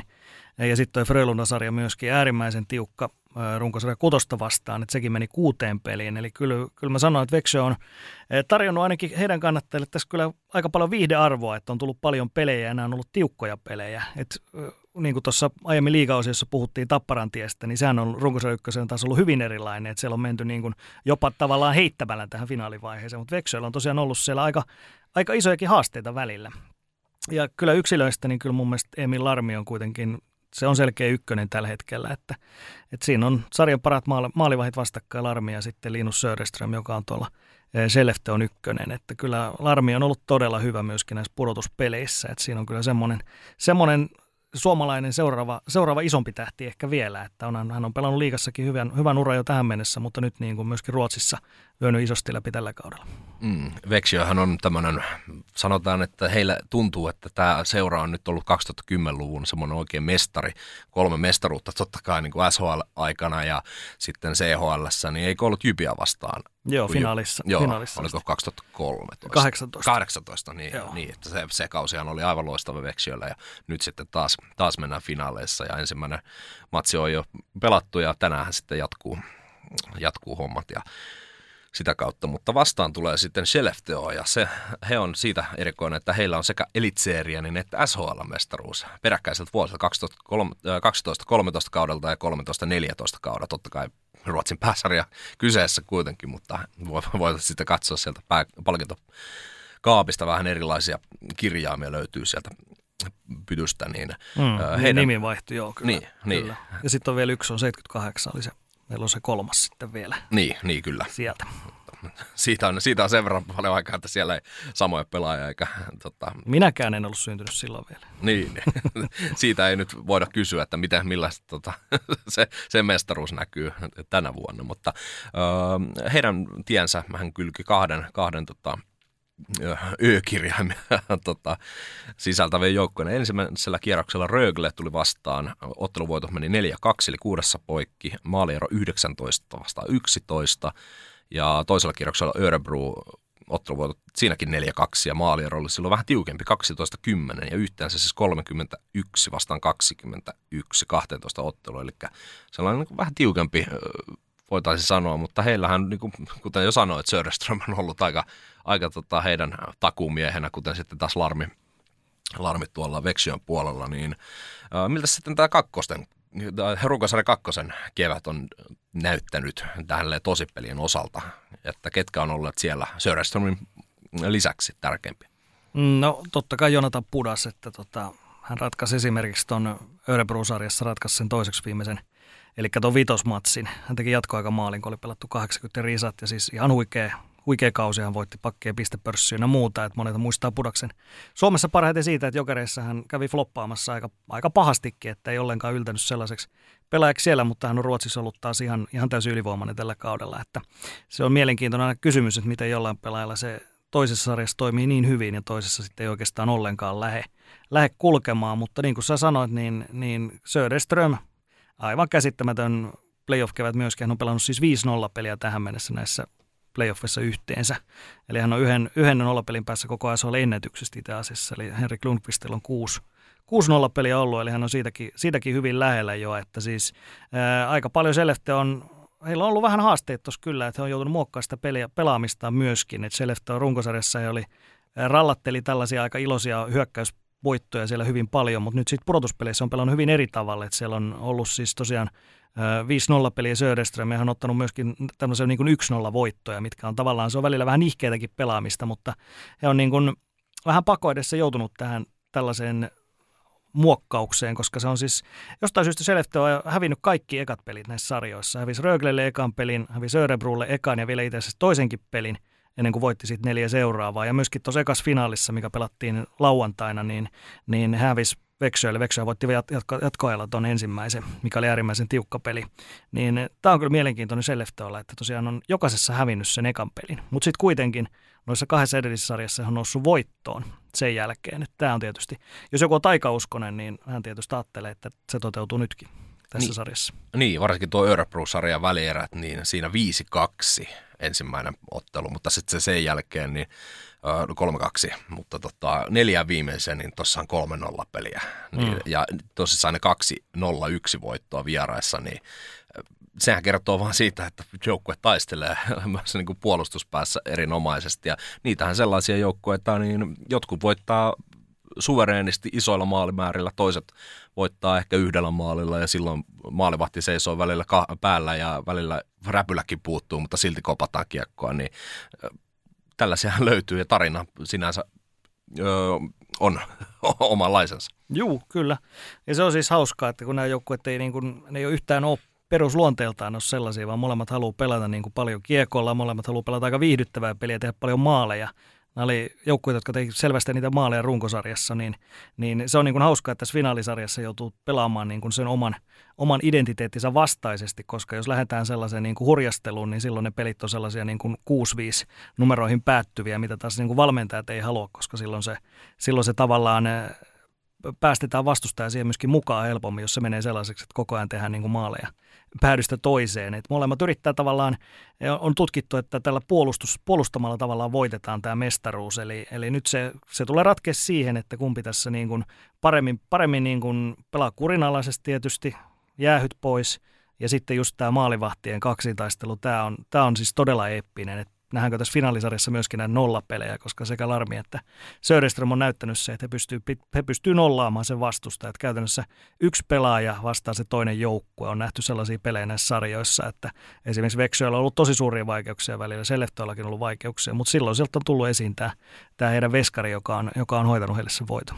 Mm, runkosarjan ykkönen ja kakkonen, niin voidaan ihan suoraan melkein sanoa sitten, että voidaan niin kuin, ainakin runkosarjan perusteella niin ansaittu finaalipari ja totta kai niin kuin, maaleja on mätetty ja kuten sanoin, nyt sitten yleensäkin pudotuspeleissä ollaan vähän tiukempia maalien suhteen, mutta jos perataan tuota ekaa peliä ennen kuin sitten tästä, tällä viikolla sitten hommat jatkuu, niin Skellefteå kaksi nolla johdossa, mutta sitten kuppi kääntyykin kotijoukko Växjölle ja sitten jatkoajalla kolme kaksi voitto, niin kun sen pelin selostit, niin näkyykö siellä sellainen vaakakupin käännös tai kolikon heitto, että nyt kolikko kääntyykin juuri toiseen suuntaan ja sitten mentiinkin, vai, vai onko tämä vaan tilastollisesti tällainen jännä huomio? Ei, ei se oli ihan oikeasti oikeast noin niin kuin sanoit, että siinä, oli niin kuin, siinä pelissä se kolikko pyöri niin kuin todella, todella suuresti. Et eka erä oli ihan täysin Skellefteå, toinen erä ihan täysin Växjö, kolmas erä tasainen ja sitten eka jatkoerähän oli kanssa niin kuin tota,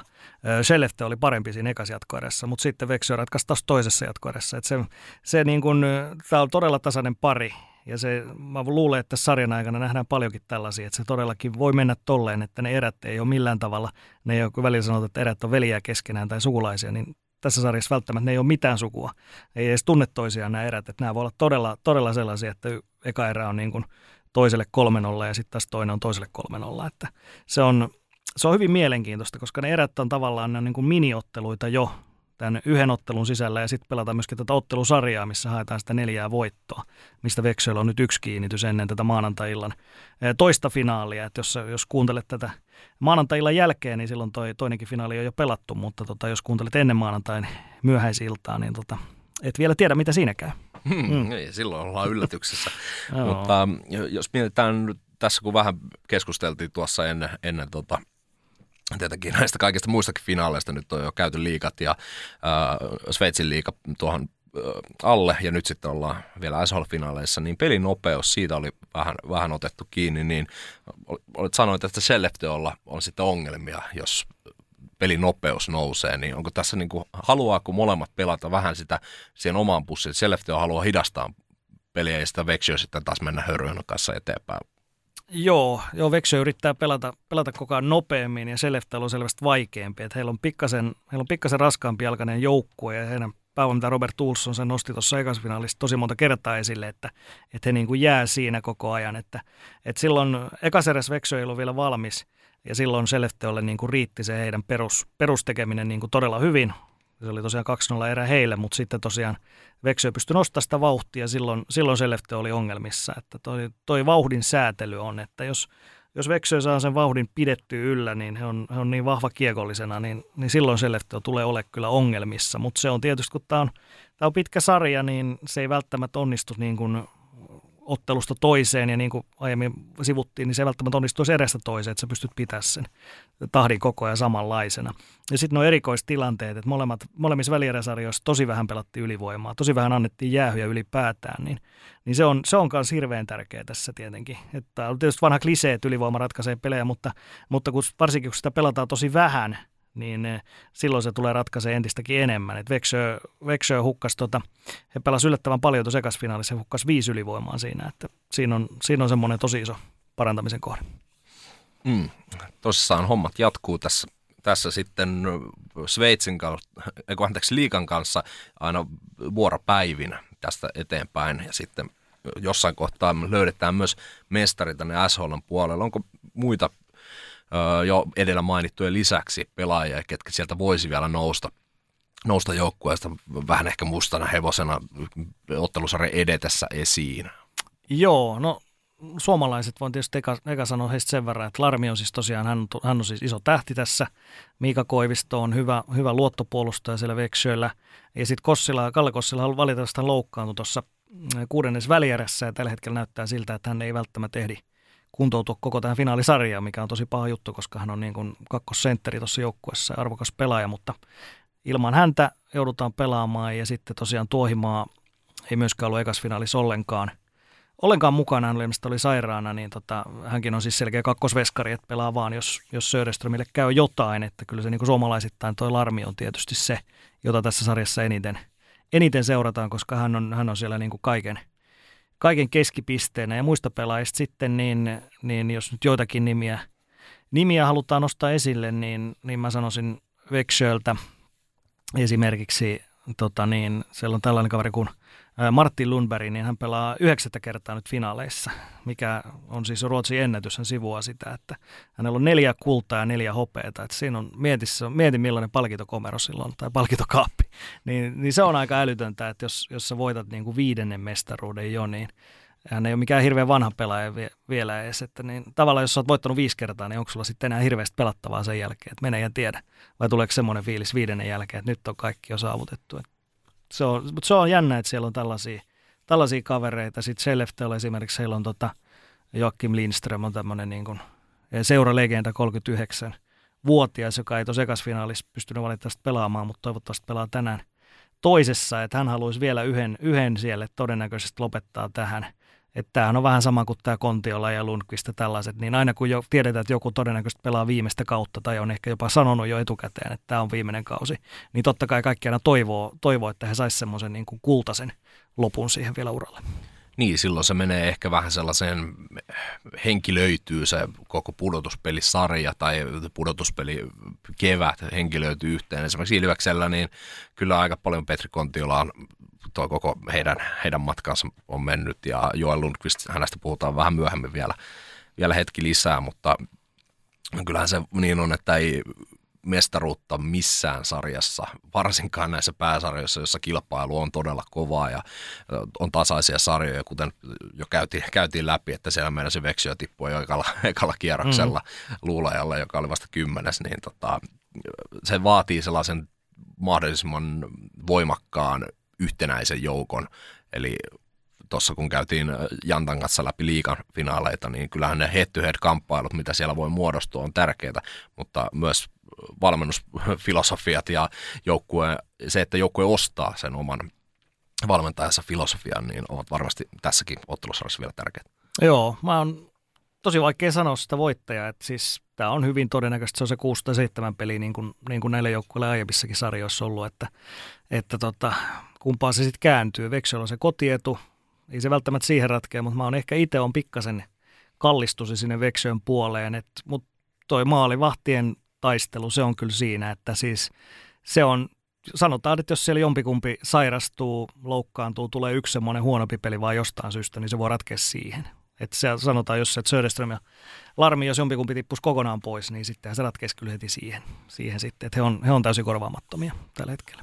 Niin, se on vähän, no sitä ei ikinä toivoa, että kukaan maalivahti loukkaantuu, mutta se on välillä niin kuin tuntuu, että osa joukkueista tai vastustajista ottaa myös sen, että okei, ykkösveska on ollut todella hyvä, hyvässä vireessä, niin sitten ehkä vähän sääntöjen rajamaalla sinne maalillekin ajetaan, että siellä olisi mahdollista vähän liukastua ja ajautua sinne maalivahdin syliin, niin ne on aina vähän tiukkoja, mutta itse tällä niin kuin entisenä maalivahtina mä dikkaan siitä ja niin kuin jos mietitään tässä nyt M M-kisoja tullaan käsittelemään tuossa myöhemmin keväällä, mutta muistan silloin, kun Leijonat eteni, Lankinen seisoi päällään mm. Venäjän välierässä ja peli päättyi nolla yksi vai yksi nolla, mitä nyt menikin, niin kyllä sellainen niin kuin taisteluvoitto, kun maalivahti loistaa ja sitten se yksikin öö, maali tehdään, niin silloinhan se, vaikka maalivahti on se pääarkkitehti siinä, että hän ei päästä kiekkoa selän taakse, niin silloin yleensä joukkoja on ollut vahvimmillaan. Niin tässä varmasti, niin kuin, kun molemmissa päissä on hyvät maalivahdit, niin ne joukkueet myös ostaa sen oman puolustuspelaamisenkin paljon järkevämmin. Kyllä, kyllä he luottaa. Ja, ja se on jännä, että nämä on hirveän erityylisiä, että siis Larmihan on, joka on hyvä golfari myös, niin hän on, hän on siis äärimmäisen hyvä mailan kanssa ja mä oon odotettu koko kausi, että hän tekee maalin vielä jossain vaiheessa. Että se olisi tietysti finaali, siinä on nähdä maalivahin maali vielä.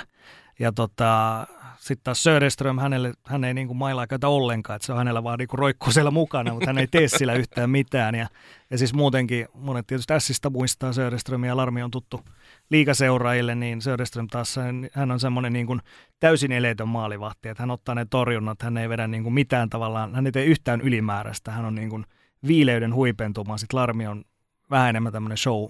showmies siellä, että hän on näissä playoffeissa herättänyt huomiota esimerkiksi sillä, että kun tulee tappelu siihen maalin eteen, niin Larmi yleensä käy hakemaan pelaajan mailla ja sitten kun siellä kaverit tappelee ja vääntää, maalivahithan ei, ei osallistu tietenkään niihin, niin sitten hän ottaa se pelaajan mailla ja käy sillä vähän niin kuin pomputtelee ja muuta, muuta varastaa niin sanotusti jonkun, jonkun mailan sieltä ja pelaajan mailla ja käy näyttää vähän niitä taitoja siellä, että hän, hänessä on tämmöistä showmiestä myöskin mukana. No siitähän ruotsalaiset sitten tykkää, että jos, jos muuten niin kuin tälleen keväisin aina, niin tässä länsinaapuri, niin ei ihan hirveästi tykkää meistä ja me, mekään ei välttämättä M M-kisoissa tykätä heistä, mutta sitten tämä sitten taas luo, luo sellaista hyvää fiilistä sinne, vaikka suomalainen maalivahti onkin. Joo, joo, ja siis mitä, mitä muutakaan sä teet, kun maalivahti ei, ei niin kuin periaatteessa ikinä osallistu niihin, niihin tappeluihin, ellei se toinen maalivahti tulisi sieltä omalta maaliltaan mukaan, niin tota, tai tällaisia tappeluihin lainausmerkeissä, siis tämmöistä pientä nujakointia, mitä on jälkitilanteessa, niin mitä, mitä sä muutakaan teet siinä, niin sä voit joko vaan töröttää tylsänä siinä, tai sitten mennä vähän kokeilemaan mailoja, että okei, okay, millainen, millainen stiffnessi tässä on, ja lähtisikö tällä hyvät? Kyllä. Hyvät verot. Kyllä. Juuna Senruut on varmaan ruotsalaisista ainut, kuka varmaan ottaa, ottaisi ihan missä tahansa tappeluta. Hänellä välillä, välillä lähti tuo homma lapasesta, mutta todella tiukka. Kuten sanoit, niin kuutta seitsemää peliä nyt odotat ja varmasti niin kuin se kelpaa myös niin kuin S H L:n seuraajille, että toi sarja jatkuu mahdollisimman pitkään ja siellä sitä varsinkin viimeiset matsit, niin silloinhan se kliimaksi vasta onkin, kun jokainen maali on elintärkeä. Kyllä, kyllä. Mä vahvasti uskon niin, että tota mennään tuonne ensi viikon puolelle, eli tällä viikolla pelataan maanantai, torstai, ää, lauantai, eli nyt puhutaan peleistä kaksi, kolme, neljä, niin ne menee sitten viisi, kuusi, seitsemän, menee, menee tuonne ensi viikolle. Mä toivon, että menee, menee sinne pitkälle. Ja, ja se on myös hyvä mainita toi Hockeyallsvenska, niin mitä tässä nyt eilen käynnistettiin, niin siellähän pelataan kanssa niin sanotusti Ruotsin mestis, mestaruudesta, mutta siinä on vielä paljon isompi panos muudu vastaan Djurgården, eli siinä on edelleenkin se, että siis kuka voittaa tätä finaalisarjaa, niin se nousee suoraan S H L, että siinä ei ole edelleenkään mitään muuta karsintavaihetta enää, vaan se pelkkä se mestaruus riittää, sitten sä nouset suoraan. Eli sä oot sekä mestari, että sä nouset pääsarjaan ja saat ihan jumalattoman määrän rahaa. Niin mm. Siinä on panokset aika korkealla. Et eilen eka finaali, niin Modo voitti sen jatkoajalla, että se lupaa myöskin aika hyvää, hyvää ja pitkää sarjaa sitten siellä. Mm. Mitäs näkisit, jos Djurgården sieltä nyt sitten kampeisi tota, oman, oman historian taas vähän parempaan valoon? Öö, ihan täysin, täysin mahdollista, että Djurgården paperilla niin kuin todennäköisesti vähän kovempi jopa, vaikkei yhtään muuduta, muuduta niin kuin mollaamatta, mutta siellä on Djurgårdenista löytyy sellaisia kavereita, kun siellä on esimerkiksi Daniel Brudin ja John Nurman pelaa siellä, Markus Kryger, joku muistaa ehkä, Chicagossa voitti parikin Stanley Cupia ja mm. siellä, on, siellä on siis tosi, tosi älyttömän kovia tällaisia kokeneita pelaajia, jotka on tullut pelaa siis Ruotsin kakkostasolle. Linus Klaassen on siellä esimerkiksi. Ja sitten taas toisaalta on, on näitä niin kuin, ö, viime kevään N H L-draftissa mennyt, mennyt niin kuin ekalla kierroksella pelaajia. Siellä on esimerkiksi Jonathan Lekkerimäki ja Liam Ögren ja tota, tällaisia kavereita. Et se, on niin kuin, se on tosi mielenkiintoinen miksi, että siellä on niin kuin, tällaisia niin kuin tosi veteraaneja, niin kuin, mitä sä et ikinä uskoisi, että pelaa kakkostasolla tällaisia kavereita, jotka on voittanut Stanley Cupia ja pelannut M M-kisoissa, olympialaisissa ja tällaisia, tämän tyylisiä. Ja sitten on tosiaan näitä niin kuin nuoria lahjakkuuksia. Niin se, on, se on kyllä hyvin mielenkiintoinen pari ja hyvin mielenkiintoinen joukkue muutenkin toi Jude Gordon. Mm. Kannattaa vähintäänkin sivusilmällä tilastoja sitten seurailla siellä, että mikä, mikä tota, joukkue nähdään S H L:ssä ensi kaudella. Ja, ja pelit tulee kaikki jo, että se on... Se on tiistaina on, on siinä seuraava, sitten perjantai ja sitten meillä tulee suomenkieliset lähetykset alkaa sunnuntaina tuosta nelos, nelospelistä. Eli siitä sunnuntaista alkaen tehdään suomeksi myös sitten ne viimeiset pelit. Niin kyllä, niinhän se menikin. Hyvä kun mainitsit, itse en yhtään muistanut, mutta, mutta sieltä tosissaan aikat kolme ja sitten loput sitten menee ihan seiskapeli asti suomeksi. Joo, loppuun asti. Asti mennään. Öö, vielä mainitaan tähän loppuun, niin S H L:n siis putoamispelit, niin varmaan hyvä tästä katsoa, niin Brynäs vastaan Malmöön, niin neljä yksi meni Malmöölle. Niin joo. Se on aika no, oma, omanlaisensa tarina myös siellä se alapäässä. Oli, se oli hieno, hieno, hienosti hoidettu sarja Malmööltä kyllä. Et tosi, tosi hyvää tekemistä läpi sarjan, yksi tappio. Ja Brynäsille nyt sitten uusi, uusi startti, että se on mielenkiintoista nähdä. Se on ensimmäinen kerta, kun he putoo, putos pääsarjasta, niin siellä on uuden joukkueen rakentaminen alkanut jo Hockeyallsvenskan, niin se on, se on kyllä todella mielenkiintoinen juttu, että se on siis tosi historiallinen seura Brynäs, voittanut paljon mestaruuksia ja muuta, että se on, se on ihan sama tilanne, kun me joskus puhuttiinkin tästä vähän, että, että joku tämmöinen H I F K tai Ilves tai jopa Tappara putoisi joskus liigasta, mm. niin mie, mieti sitä tilannetta, että tämmöinen seura, joka on voittanut periaatteessa kaiken ja ollut se, ollut se Suomen ykkönen tai tässä tapauksessa Ruotsin ykkönen joskus ja nyt sitten he joutuisi hakea sieltä vauhtia mestiksestä, niin sehän on, sehän on semmoinen, se voi olla semmoinen lamauttava juttu kanssa.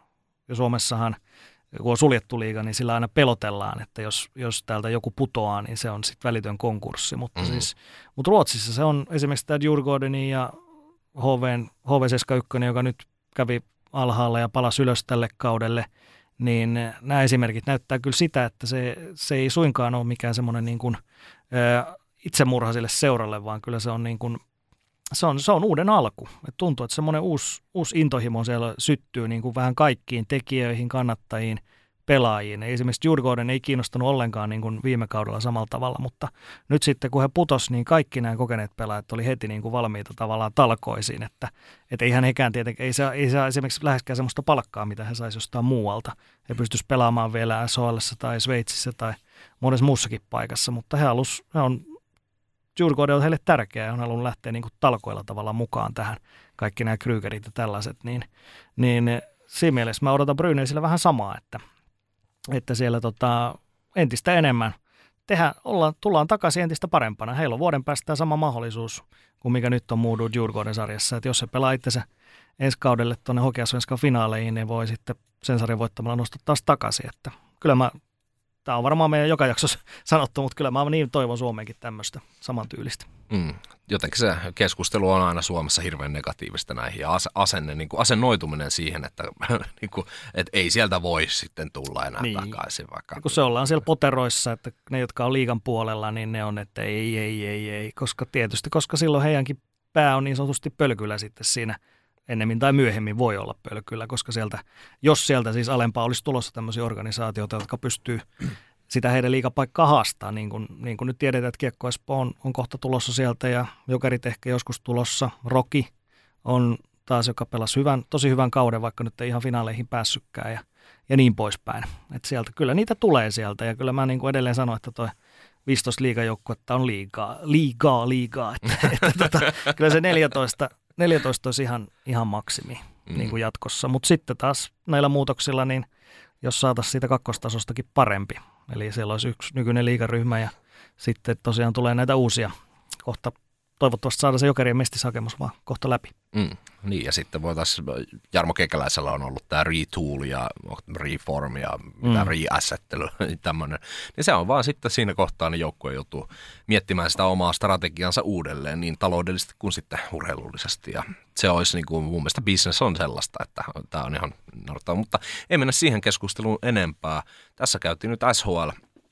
Finaalit läpi ja vähän myös sitä Hockeyallsvenskan, eli seuratkaa niitäkin tuolta Seemoren puolelta ja tässä kuitenkin kolme sarjaa käyty tähän yhteen jaksoon. Tämä tulee mm. olemaan aikamoinen megapaketti jääkiekkofinaaleja, niin otetaan vielä loppuun tuollaisia irrallisia jääkiekkoaiheita ja keskustellaan niistä Tepon kanssa vielä hetkiä. Sitten laitetaankin tätä jaksoa ja teille kuuntelijoille tulemaan ja te päästette siitä nauttimaan. Tai olette jo nauttineet jo suurimman osan, mutta pieni tauko tähän. Ja sitten mennään loppufanfaarejen kanssa, lasetellaan loppuun, miten se nyt ikinä halutaan käydä. Käydään nopeasti.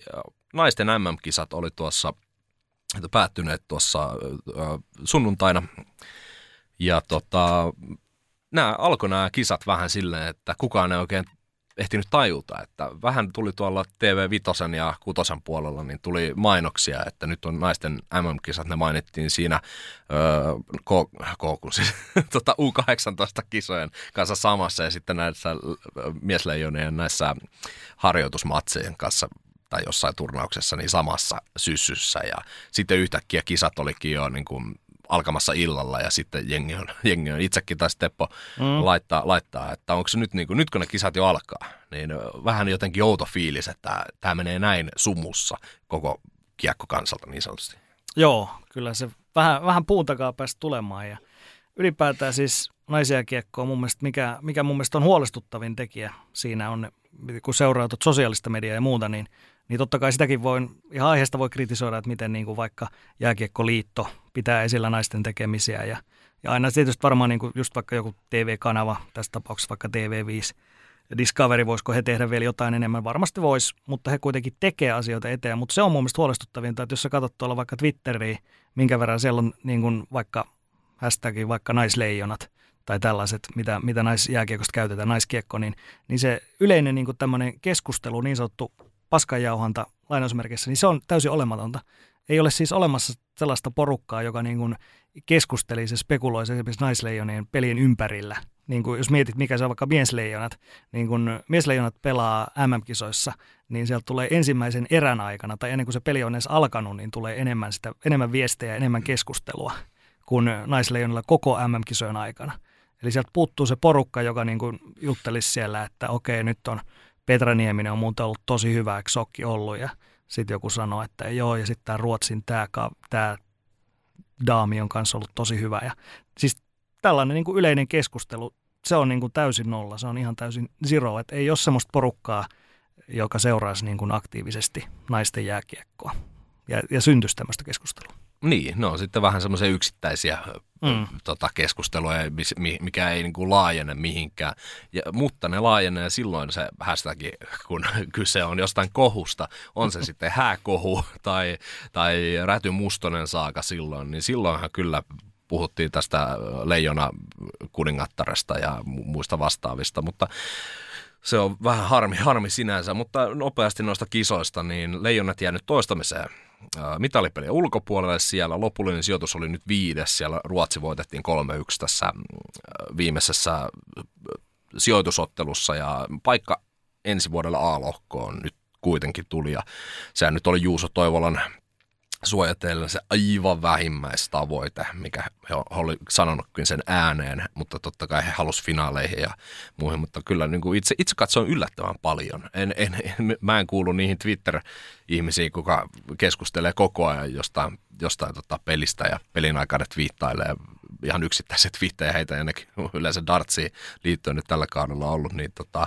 Öö, oli jotenkin semmoinen outo viba, kun katseli tota tekemistä, että kun tässä on ollut tämä Räty Mustonen saaga ja sitten Toivola otti tämän, ja, niin en, en mä kyllä tuossa niinku ihan hirveästi nä, nä, nähnyt sellaista mahdollisuutta. En, siis B-lohkossa kun oltiin, niin totta kai helppoja matseja, niin siinä rallateltiin neljätoista yksikössä oli Ranskaa vastaan ja Unkari viisi nolla siitä käkättimeen ja Saksaa ja Ruotsia vastaan parikin kertaa, niin ähm, ei mulla tullut semmoinen, että fiilis, koska mä katsoin sitten sen Kanada-U S A-matsin, niin siinä oli sitten taas jo vähän enemmänkin tota, katsottavaa, että siellä paineltiin, paineltiin niin kuin pääkolmantena jalkana ja hienoja maaleja ja tota, nousua tasoihin. Ja sen, sen, siinä niin kuin näkyy semmoinen pudotuspelikiekko ja niin kuin, ei siinä niin kuin yhtään tuntunut siltä, että nyt, nyt niin kuin oltaisiin niin kuin jotenkin oudon äärellä, mutta sitten jotenkin ei, ei mulle niin kuin tullut tuosta Naisleijonin esityksestä ihan hirveän semmoinen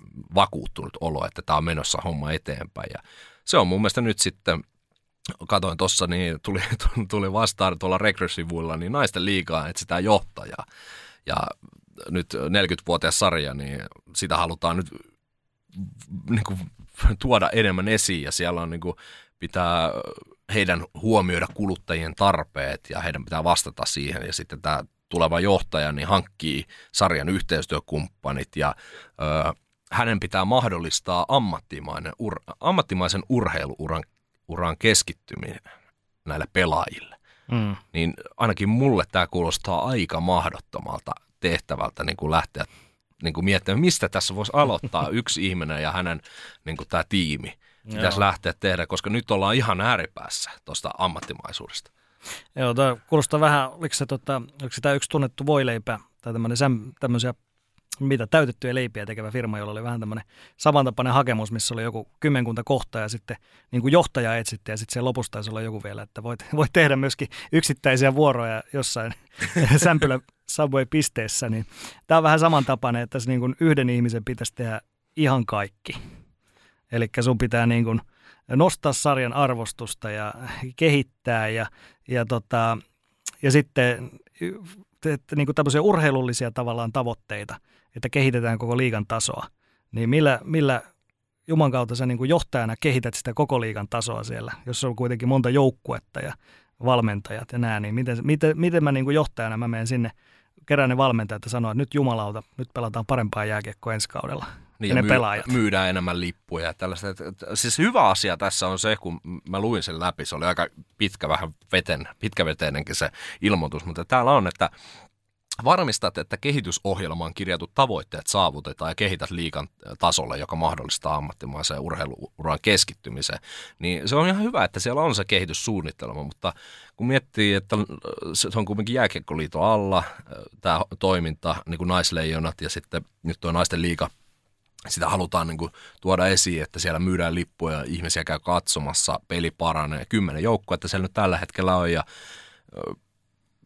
toi on hirveä savotta, mutta siihen pitäisi mun mielestä ainakin vähän isompaa ryhmää nyt laittaa, että jos toi oikeasti halutaan, niin ei sitä nyt yksi, yksi toimitusjohtaja tai tässä nyt on johtaja, niin ei se johtaja pelkästään, että palkataan isolla rahalla joku, vaan se pitäisi lähteä ihan siitä, että nämä somepäivitykset, mistä jo mainittiin, niin ne ensin kuntoon niin, että jengi on tietoisia. Siis tämä on ihan naurettavaa, kuinka pitkään on ollut epätieto, että milloin nämä kisat on. Ei mulla ole esimerkiksi mitenkään ollut ajatus siitä, että milloin nämä kisat on. Totta kai sitten tuossa noin covidin vuodet, niin ne oli vähän väärissä paikoissa osa kisoista ja näin, mutta jotenkin tämä on niin tuolla Raiderin ulkopuolella mennyt. Että. Mm. Siis ylipäätään se on naiskiekolla just se, mitä puhuttiin, että se on, näkyvyys on liian pientä, keskustelu ja tämmöinen, ja ainoa, miten tähän saadaan ihmisiä mukaan, just se, että se pidetään koko ajan esillä. Ja mitä tulee näihin urheiluuran keskittymiseen ja muuhun, niin tähän, tähän tarkoittaa rahaa, yhteistyökumppanit ja nämä, mutta siis jos tähän mennessä naiskiekko ei ole saanut niin kuin sellaista tasoa, että, että edelleenkään saataisiin saatais katettua sen niin kuin naisten pelaaminen äs äm-sarjassa, vaan että he joutuu käytännössä, he jää niin kuin miinukselle, he joutuu itse maksamaan, koska tulee myöskin näitä kuluja. Eli tulee matkoja, ottelureissuja ja tulee niin kuin matkustamista ja ruokailua ja majoitusta, eli naiset jää käytännössä niin kuin miinukselle siitä, että he pelaa naisten äs äm-sarjassa, nämä naiset itse, niin, niin se on aika vaikea tulla siitä sitten niin kuin vuodessa tai kahdessa tai ehkä viidessäkään vielä siitä, että sitten oltaisikin yhtäkkiä niin kuin täysin ammattimaisia ja urheiluuraan keskittyneitä. Et silloin, silloinhan puhuttaisiin siitä, että sitten, sitten niin kuin Naisleijoniltakin voisi alkaa vaatimaan jo selkeästi enemmän. enemmän. Et yksinkertaisesti Naisleijonin tapauksessa niin kansainvälinen kilpailuhan on, on koko ajan niin kuin kuitenkin kehittynyt. Tuossa siis U S A ja Kanada on täysin ylivoimaisia, se ylivoima vaan kasvaa. Ja sitten sieltä kuitenkin Tsekki ja Sveitsi on esimerkiksi selvästi nämä parantanut niin kuin omia panostuksia, niin siellä taso on korkeampi. Ja siis miettikää siis, tässä esimerkiksi Venäjä oli myös hyvä naiskiekkomaa, joka nyt ei ole ollut edes mukana viime vuosina. Ja silti Suomi on niin kuin tuolla mitalipelien ulkopuolella. Että kyllä Suomi on mennyt ihan hirveästi alaspäin. Ihan mm. hirveästi alaspäin. Niin, Sveitsissä raha, tuossa kun katselen noita studioita ja muita, niin siellä puhuttiin, että Sveitsiin on pumpattu rahaa naiskiekkoon ja se ei nyt vielä tuottanut ö, finaalipaikkaa, että aika kaukana itse asiassa oltiin. Toki siinä oli, kapteenikin otti vitosen siellä laitataklauksesta, niin tota, vähän huonoa, huonoa säkää tai niin, että tällainen yksittäinen tilanne melkein se sitten ratkaisikin jo toiseen suuntaan, mutta kuitenkin niin tämähän on ihan sivistynyt veikkaus, että kun vaikka naiskiekkoa saataisiin se, se tota, jääntason toiminta niin, että täällä pelaisi vaikka Sarah Nurse, Hilary Knight, Amanda Kessel, siis maailman parhaat naispelaajat, semmoinen yksittäisiä pelaajia hankittaisiin tänne isolla rahalla, niin sekään ei mun mielestä toisi kun ihan yksittäisiin matseihin katsojia semmoinen niin kuin sata kaksisataa ehkä lisää. Ei, että, koska, koska ei ne ole semmoisia nimiä, jotka taas niin kuin suurelle yleisölle aukeaa. Niin, että kyllä, kyllä mä voisin, jos tuohon Helsingin jäähalliin nyt olisi H F K-naisilla olisi peli ja siellä pelaisi Sarah Nurse, kyllä mä ehkä yhden matsin kävisin katsomassa, mutta se olisi sitten niin kuin se, mm. että, että ihan mielenkiinnosta, koska harvoin täällä näkee niin kuin naisten parhaita, niin, mutta sitten taas se, että ei, se tulisi varmaan näkymään lipuhinnassa, ei ehkä katsottaisiin, otettaisiin helpot niin kuin pointsit pois siitä tai jotain vastaavaa, mutta se on vaan jotenkin, niin kuin, sitä ei voi pakottaa kenenkään kurkusta alas sitä omaa tuotetta. Ei, ei jotain sitä leipää tai ei no. jääkiekko- tai salibändisarjaa, ei, niin kuin, ei, ei Suomessa esimerkiksi vaikka dartsia, niin ei sitäkään ole kukaan pakottanut. Se, on, se, se on, pitää syttyä itsestään. Niin, se, se syttyminen no. on tapahtunut, mutta nyt naiskiekossa niin se pitää se syttyminen jollain tavalla tapahtua ja yksi ihminen niin ei välttämättä sitä ja ei sitä tuokkaan. Niin. Niin. Jos mä olisin tuo ihminen, mulla olisi tuohon niin kuin yksi, yksi ratkaisu, jos mä sanon sen, niin tota... ei pidä keksiä pyörää uudestaan, eli niin kuin yhteistyökumppanit ja muut, vaan mä lähtisin siitä, että tota, nämä joukkueet, jotka on sarjassa, niin, niin pitää ennen kaikkea pitää koplata sen miesvastineen kanssa. Eli esimerkiksi Helsingin I F K tekee paljon jo tällä hetkellä yhteistyötä myöskin H F K-miesten puolen kanssa. Niin miksei voi olla niin, että se olisi niin kuin oikeasti käytännössä oltaisiin siellä saman katon alla. Pystyttäisiin samoja yhteistyökumppaneita, saataisiin lisää tapahtumia käytännössä sen sijaan, että esimerkiksi I F K:lla miehet pelaa kolmekymmentä kotiottelua, niin siihen perään, miksei voitaisiin Helsingin jäähallissa pelata myöskin kaikkia naisten pelejä siihen perään, jolloin saataisiin lisättyä niitä tapahtumien määrää. Pystyttäisiin hinnoittelemaan eri tavalla, eli siis totta kai miesten liigapeleissä liput maksaa tietyn verran, että se on voitollista toimintaa, mutta sitten voidaan tarjota niin kuin erilaisille ryhmille, kausikorttilaisille ja sitten tietysti niin kuin sellaisille ihmisille, joille ehkä kaikilla on varaa ylipäätään käydä niin kuin I F K-miesten peleissä, niin voidaan tarjota, että hei, meillä on nämä naisten pelit myöskin. Tänne pääsee halvemmalla. Mm. Ja, tota, ja se on kuitenkin, se, on, se pitäisi olla niin kuin ihan perusasia ylipäätään suomalaisurheilussa, että kun I F K pelaa, jos sä oot I F K-fani, sä menet kattoo. Ihan sama, onko se, onko se niin kuin miehet, naiset vai tota, kymmenvuotiaat pojat ja tytöt. Mm. I F K pelaa, niin sä oot siellä. Eikö se mene näin? Kyllä, mä laajentaisin tuon vielä siihen, että seuran sisällä ö, sosiaalisen median ja tota, tämmöisen seuratoimittajan duuni, niin se työ, työmäärä, niin sitä voisi käyttää, tai sitä työaikaa voisi käyttää myös sinne naisten puolelle, tehdä somea juttuja naiskiekosta ja toisinpäin. Ja sitten myös fyssarihommat, niin kuin, ketkä niin kuin, fysiikkaa treenataan tuolla liiga, liigaympyröissä, niin samalla tavalla annettaisiin sieltä niin kuin seuran puolelta, niin se fysiikkavalmentaja voi tehdä myös naisille ohjelmat ja viedä sitä kautta, tuoda sinne kentän tasolle vähän valmennusta yhteistä näin mm. päin pois. Että sijoitetaan vähän siihen niin kuin koko seuraan, että nyt ettei mennä pelkästään sen pää, pääjutun puolella. Niin jotain voi tapahtua hyvään suuntaan ja se nähdään sitten nyt taas vaikka ensi keväänä sitten, kun naisleijonat pelaa. Niin joo, se on, ju- se on just, että pitäisi päästä vielä vaan siitä poteroajattelusta justiin, että tässä tulee taas saman kuin siinä, että liigassa pelaavat seurat versus mestiksessä pelaavat, niin he puolustaa omia asemia sen takia he sanoo, että ei, ei missään nimessä avata liigaa, koska meillä on riski pudota. Niin tässä on vähän sama juttu, että, että sit jos tällaisia niin kuin ehdotellaan, että eikö niin kuin liigajoukkojen budjetista voisi vois niin kuin ohjata myöskin, jos siellä on samalla seuralla myöskin naisten toimintaa. Ja just vaikka tämä, että some, somessa, että tehtäisiin niin kuin naisillekin somea ja tällaista, niin siitä tulee heti ensimmäinen reaktio aina se, että no ei, ei me nyt näitä rahoja, ei me nyt voida ruveta antamaan tästä, että me tarvitaan nämä itse.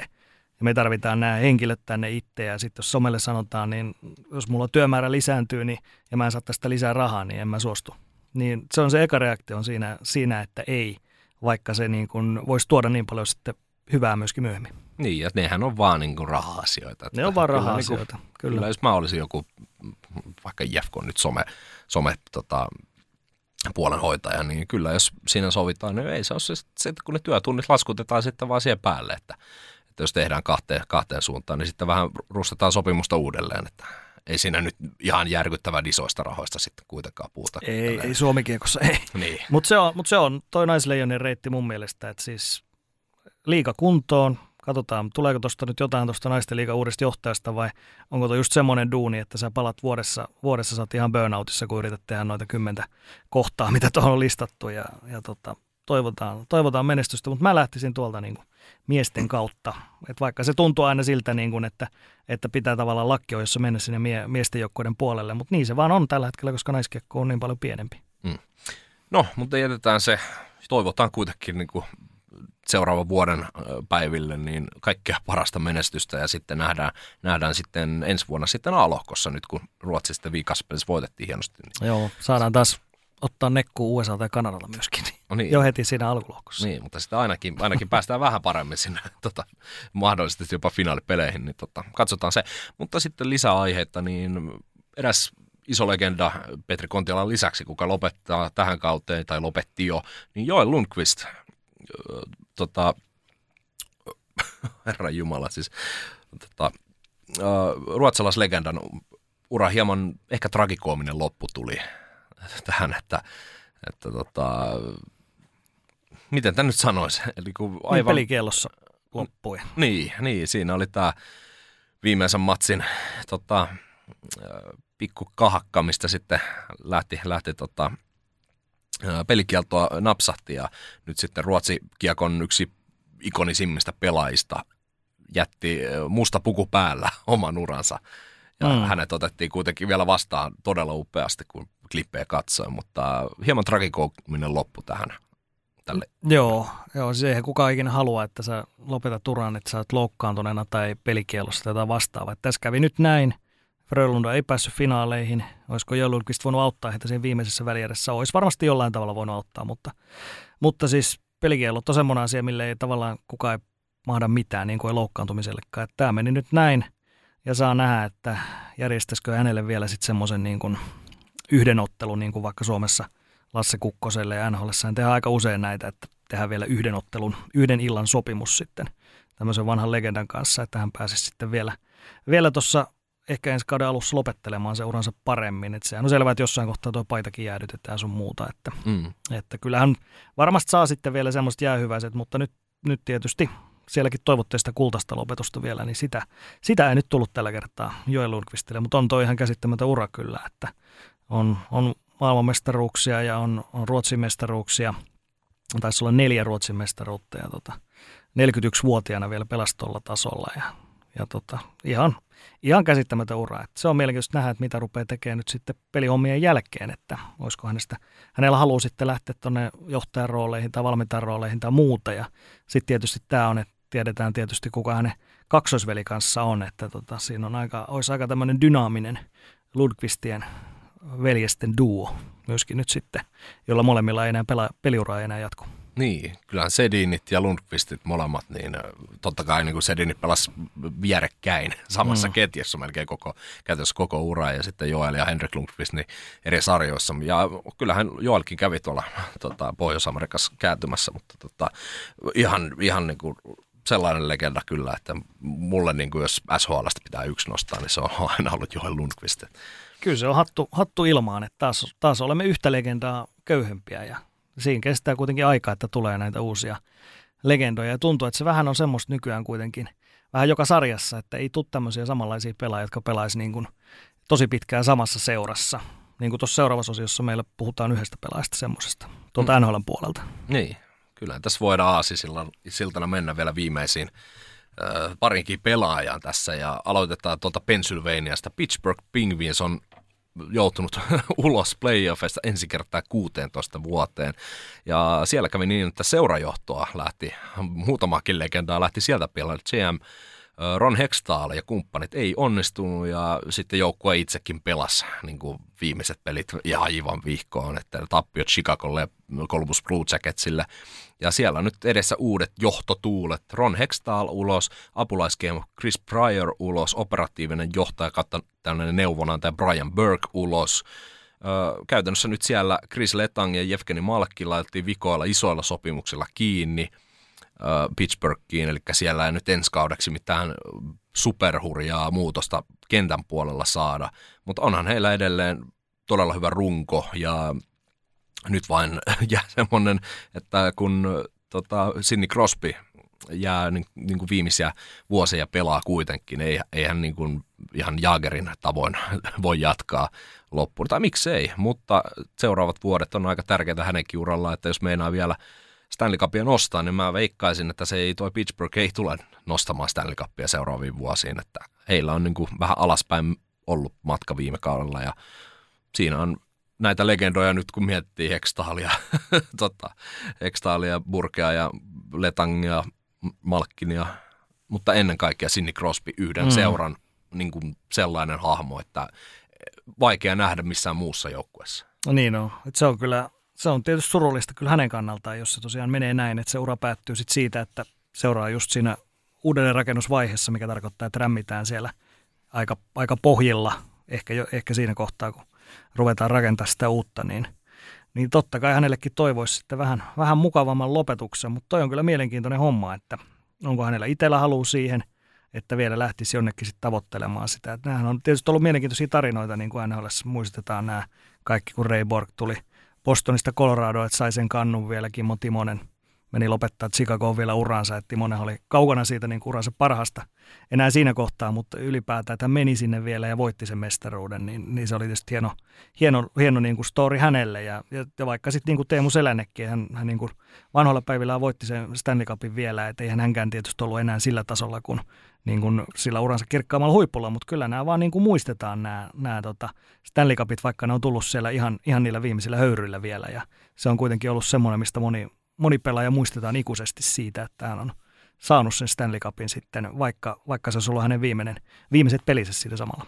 Niin, ja Stanley Cupin voittaminen niin vaatii kuusitoista ottelua, ja siinä kohtaa, kun tämmöinen vaikka legenda vaihtaa vielä ura, tai niin kuin joukkuetta ennen pudotuspeleen, siinä on kuukausi, noin parikymmentä matsia ennen, tai vähän yli kuukausi, parikymmentä matsia ennen pudotuspeleen, niin se on vaikea arvioida, että kuka, kuka niistä kuudestatoista joukkueesta, kuka sinne pudotuspeleihin menee, niin ketkä sinne finaaliin asti edes pääsee yrittämään sitä, niin mm-hmm. Timosella kävi tosi hyvä tuuri ja näin päin pois, niin nyt jos Timosen päättyminen kaksituhattaviisitoista, niin sen jälkeen on eräs dynastia nimeltä Chicago Blackhawks ollut vähän huonommalla menestyksellä ja itselläkin henkilökohtaisesti niin tämmöinen ö, oma, omassa elämässä tietty, tietty niin kuin vaihe tulee nyt päätökseen, sillä kaksituhattakymmenluvun peräti isoin ö, tota, N H L-dynastia Blackhawksin, niin viimeinen pelaaja, kapteeni Captain Sirius, Jonathan Taves pelasi tuossa viime perjantain vastaisena yönä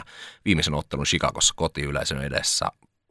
Huikea tunnelma kaikista klipeistä ottelusta ja siellä saatiin se semmoinen hieno tällainen, toki niin kuin jäätiin kolmanneksi viimeiseksi runkosarjassa ja kaikki muut tuon dynastian pelaajat on jo lopettaneet. Patrick Kane jatkaa vielä, mutta hän on Manhattanilla, niin hän käy tässä yksin. Oli niin kuin se viimeinen liekki kautta heimo tuli, sammutettiin siinä, mm. siinä niin kuin kotiyleisö edessä, niin itselle tuli kylmät väreet ja tota... Aikakauden loppu. Niin, se aikakauden loppu. Jotenkin niin kuin vaikeat niin kuin miettiä edes, että mäkin olen seurannut Chicagoa niin kuin sieltä jo ennen, ennen sitä ensimmäistä Philadelphiassa voitettua mestaruutta, niin tota, jotenkin niin kuin vaikea niin kuin kuvitella, että mitä, mitä tässä nyt sitten, että siellä on todella pitkä matka. Jos Pittsburghillä tulee nämä vielä eteen, niin Chicagossa alkaa nyt aika, jolla ei, jolloin siellä ei ole yhtään mestaria. Kyllä. Eli koko se, okei, siellä on ollut paljon niin kuin todella negatiivisia juttuja, mihin nyt ei tarvitse enää mennä, ne on, niin kuin, niitä on jo käsitelty ihan tarpeeksi, niin tota, siellä on koko organisaatio nyt täysin uuden edessä, eli kaikki hyvät asiat, kaikki huonot asiat, niin nyt siellä ei ole oikein hirveästi ketään sitä vanhaa, ei valmentajia, ei G M:ää, eikä pelaajia, nyt kun sanotaan, että jos lopettaa. Niin. Joo, se on, se on N H L:n raakkuus, mutta toisaalta myöskin osittain hienous on se, että kaikki joukkueet, jotka on menestynyt jossain kohtaa niin kuin todella hyvin, niin kuin muistetaan, jos mennään historiaan taaksepäin, Edmontonit ja New York Islandersit ja mm. sitten lähempänä nykypäivää justiin tota Pittsburghit ja Detroitit ja, ja, tota, ja kaikki vastaavat, niin he on ollut siellä huipulla, mutta he on tullut myöskin sitten alas, koska tämä N H L:hän ajaa siihen, koska se palkkakatto tulee sitten vastaan, sitten konkareet alkaa lopettaa ja sitten tullaan siihen, että ensin ollaan siinä välikellunta-vaiheessa ja sitten mieluummin päästetään siihen, siihen vaiheeseen, että sä niin kuin oikeasti käyt siellä pohjalla, että sä saat niitä hyviä varauksia taas, kärkivarauksia, ja sitä kautta pystyt hakemaan sitä nousua taas, taas ylöspäin, niin on, onhan se hirveän raakaa, että ja, ja siis kaikkihan ei ole välttämättä ikinä päässyt nousemaan sinne niin kuin takaisin enää kirkkaammalla huipulle, että just joku Edmontoni tai Islanders, millä siinä on ollut niin kuin uskomattoman hyviä joukkueita silloin kahdeksankymmentäluvulla, niin eihän ne, eihän ne ole sen jälkeen pärjännyt mitenkään ihmeellisemmin kuin ehkä ihan ajoittain. Ei, ja Montreal on yksi lisä, lisäesimerkki. Totta kai finaalipaikka, silloin kyllä Lehkonen heidät sinne Vegasin kustannuksella heitti, mutta tota, tämä on, on jännä. Katsotaan mitä, nythän sielläkin N H L-pudotuspelit alkaa, alkaa tässä parin päivän sisään, niin tota, katsotaan mihin, mitä tarinoita sieltä tulee ja seuraavia legendoja, niin, mutta tota... Sitten hypätään vielä nopeasti Suomeen, niin Mestiksessäkin on finaalit, mutta nyt kun pääsarjan finaaleja ollaan käsitelty, niin käsitellään lyhyesti vielä, niin aika odotettu pari. Kiekko Espoon kivikova kevät jatkuu ja, ja tota, aika odotettu parihan sinne tuli, eli Imatran Ketterä Kesto menestyä ja nyt tämä heidän finaali tällainen putkensa jatkuu. Joo, siis täysin odotettu pari. Molemmilla oli pieniä haasteita siinä pudotuspeleissä. Kiekko Espoon Tuto vastaan hävisivät pelejä, mutta hoitivat sen. Ketterä oli haastetta K V:tä vastaan, hoitivat sen. Ja sitten välieräthän meni molemmilta jo niin kuin selkeästi, selkeästi paremmin, että Kiekko Espoo jyräsi Joensuun suoraan neljä nolla ja sitten, tota, ja sitten tota Ketteräkin Rokin kuitenkin aika nopeasti selvitti, vaikka Roki, ja Roki oli kuitenkin pahin näistä ennakkoon näistä vastustajista, niin täysin odotettu finaalipari, puolivälierien pienet haasteet, mutta sit, nyt nähdään kyllä se Mestiksessä myöskin se kauden hienoin huipennus, että ainoa, ainoa harmitus siinä on tosiaan se, että se, se mestismestaruus ei tuo muuta kuin sen pokaali ja, pokaali ja on siinä pieni rahapalkintokin, mutta se, se ei niin kuin vie mitenkään eteenpäin muuten kuin, että tota, Kiekko Espoon kannalta, jos, jos se mestaruuden vie, mitä tällä hetkellä kovasti veikataan, niin, niin silloinhan se olisi sinne heidän liigahakemukseen, jonka he jättää ensi syksyllä, niin totta kai se olisi siellä niin sanotusti liigahakemus C V:ssä, niin totta kai se on siellä ylimpänä, että mestismestari kaksituhattakaksikymmentäkolme, niin Kyllä, kyllä, se, kyllä mä semmoisen hakemuksen ottaisin aika, aika hyvillä vastaan myöskin tuolla liigan puolella.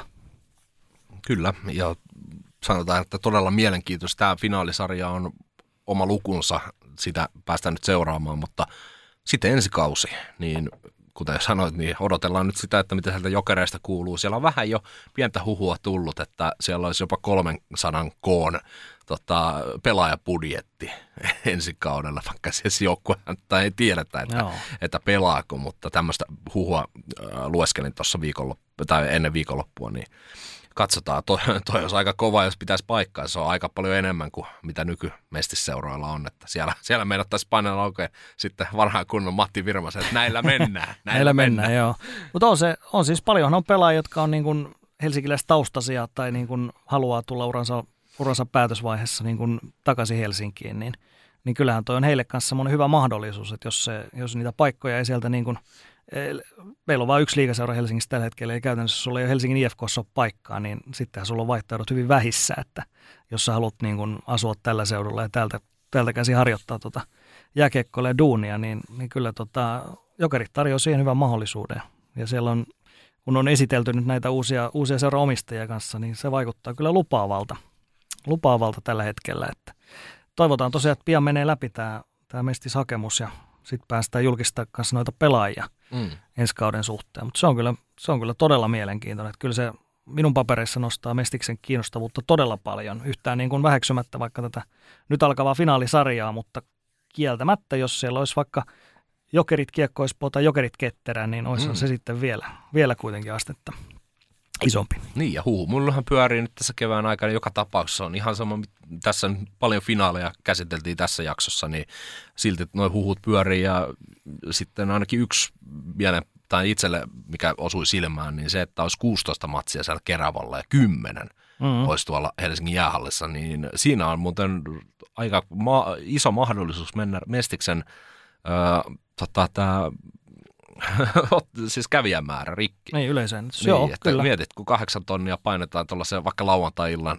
siitä pitäisi tietenkin mennä, että H F K ei pelaa lauantaina sieltä ehkä mitään muutakaan, mutta mietitkö joku lauantai-perjantai-ilta, kun jokerit vastaan kiekko Espoon. Ai herranen aikaisenta. No olisi kyllä hienoa, hienoa kokea jälleen. Mm. Ja toivon, kyllä tällä hetkellä näyttää kaikki niin kuin hyvältä sen suhteen, että saadaan se, saadaan se sinne, mutta kevään parasta aikaa hei. Mm. Tässä on valtavasti finaalisarjoja meneillä ja mä tuohon nostin vielä sen, että tämän viikon lauantaina kahdeskymmenestoinen päivä, niin se on ihan erityinen päivä siinä mielessä, että silloin pelataan liigafinaali, mestisfinaali, S H L-finaali ja Sveitsin liigafinaali. Oi, oi, oi. Neljä, neljä finaalia sama. Hockeyallsvenskan on ainoa, se on vasta sunnuntaina, mutta, mm. mutta tota, lauantaina neljä eri finaalia. Että sä voit istua siinä sofalla, kyllä sä voit koko päivä istua siinä mun puolesta. Että. Niin. Tai en mä tarkoita, että sinä istut just, mutta meidän kuuntelijasta joku voi. Mulla on, val- mulla on valitettavasti kauden viimeiset tuomaroinnit, tota, ja ne menee tuossa ihan iltaa asti. Mä en oikein, oikein digannut siitä, kun napsahti sähköposti, että viimeiset pelit. Mä olin jo lopettanut tämän kauden, ja tota, nyt tuossa eilen kävi tuomaroimassa vielä, ja nyt sitten ensi viikolla. Niin valitettavasti itse en pääse katsomaan superlauantaista nyt yhtään matsia, mutta tota, toivottavasti kuulijat pääsee katsomaan. Nyt ollaan ennakoitu kaikkia noita sarjoja. Tai no, ei me nyt Vestistä ihan hirveästi ennakoitu, mutta... Kiekko Espoo se voittaa, mutta kyllä Ketterä on, on tosi hyvä vastus. Se on siis hallinnut Mestistä tässä mm. useamman vuoden. Mä sanon, että toi on, toi on tiukka, toi on tasainen. Se on kuusi tai seitsemän peliä, niin kuin mielellään näissä kaikissa muissakin. Kyllä, näillä. Mutta hei, tässä tämänkertainen sporttimestarijakso, siis tämä tulee nimimerkillä jääkiekkofinaalien megajakso, koska niin paljon näitä... Tota, finaaleita nyt käsiteltiin ja nyt jännätään noita finaaleita. Osa on jo alkanut, osa alkaa huomenna, ylihuomenna ja näin poispäin. Sitten kohta onkin M M-kisojen aika. Leijonien lisäksi tälle keväälle on sitten meiltä luvassa pari kappaletta ainakin tällaisia ajankohtaisia jaksoja myös muista lajeista, joten vinkatkaahan nyt kaverille, että ottaa sporttimestarit seurantaa I G:ssä, Twitterissä ja Spotifyssa. Käykää ringittämässä, ringittämässä sitä kelloa Spotifyssa, niin saatte sitten sellaisen ilmoituksen mobiililaitteeseen, että nyt on sporttimestarit jakso ulkona. Se tulee yleensä siellä yhden aikaan yöllä, mutta tämähän on jo tässä maanantai-iltana ulkona ihan kohta puolella. Ja tota, M M-kisojen välipäivänä on sitten mukava sijamailla kuppi kahvia taas totutusti kerran sporttimeistereiden.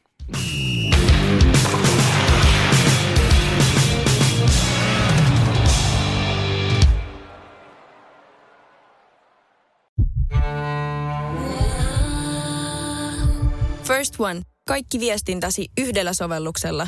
Kyberturvallisesti ja käyttäjäystävällisesti. Dream Broker.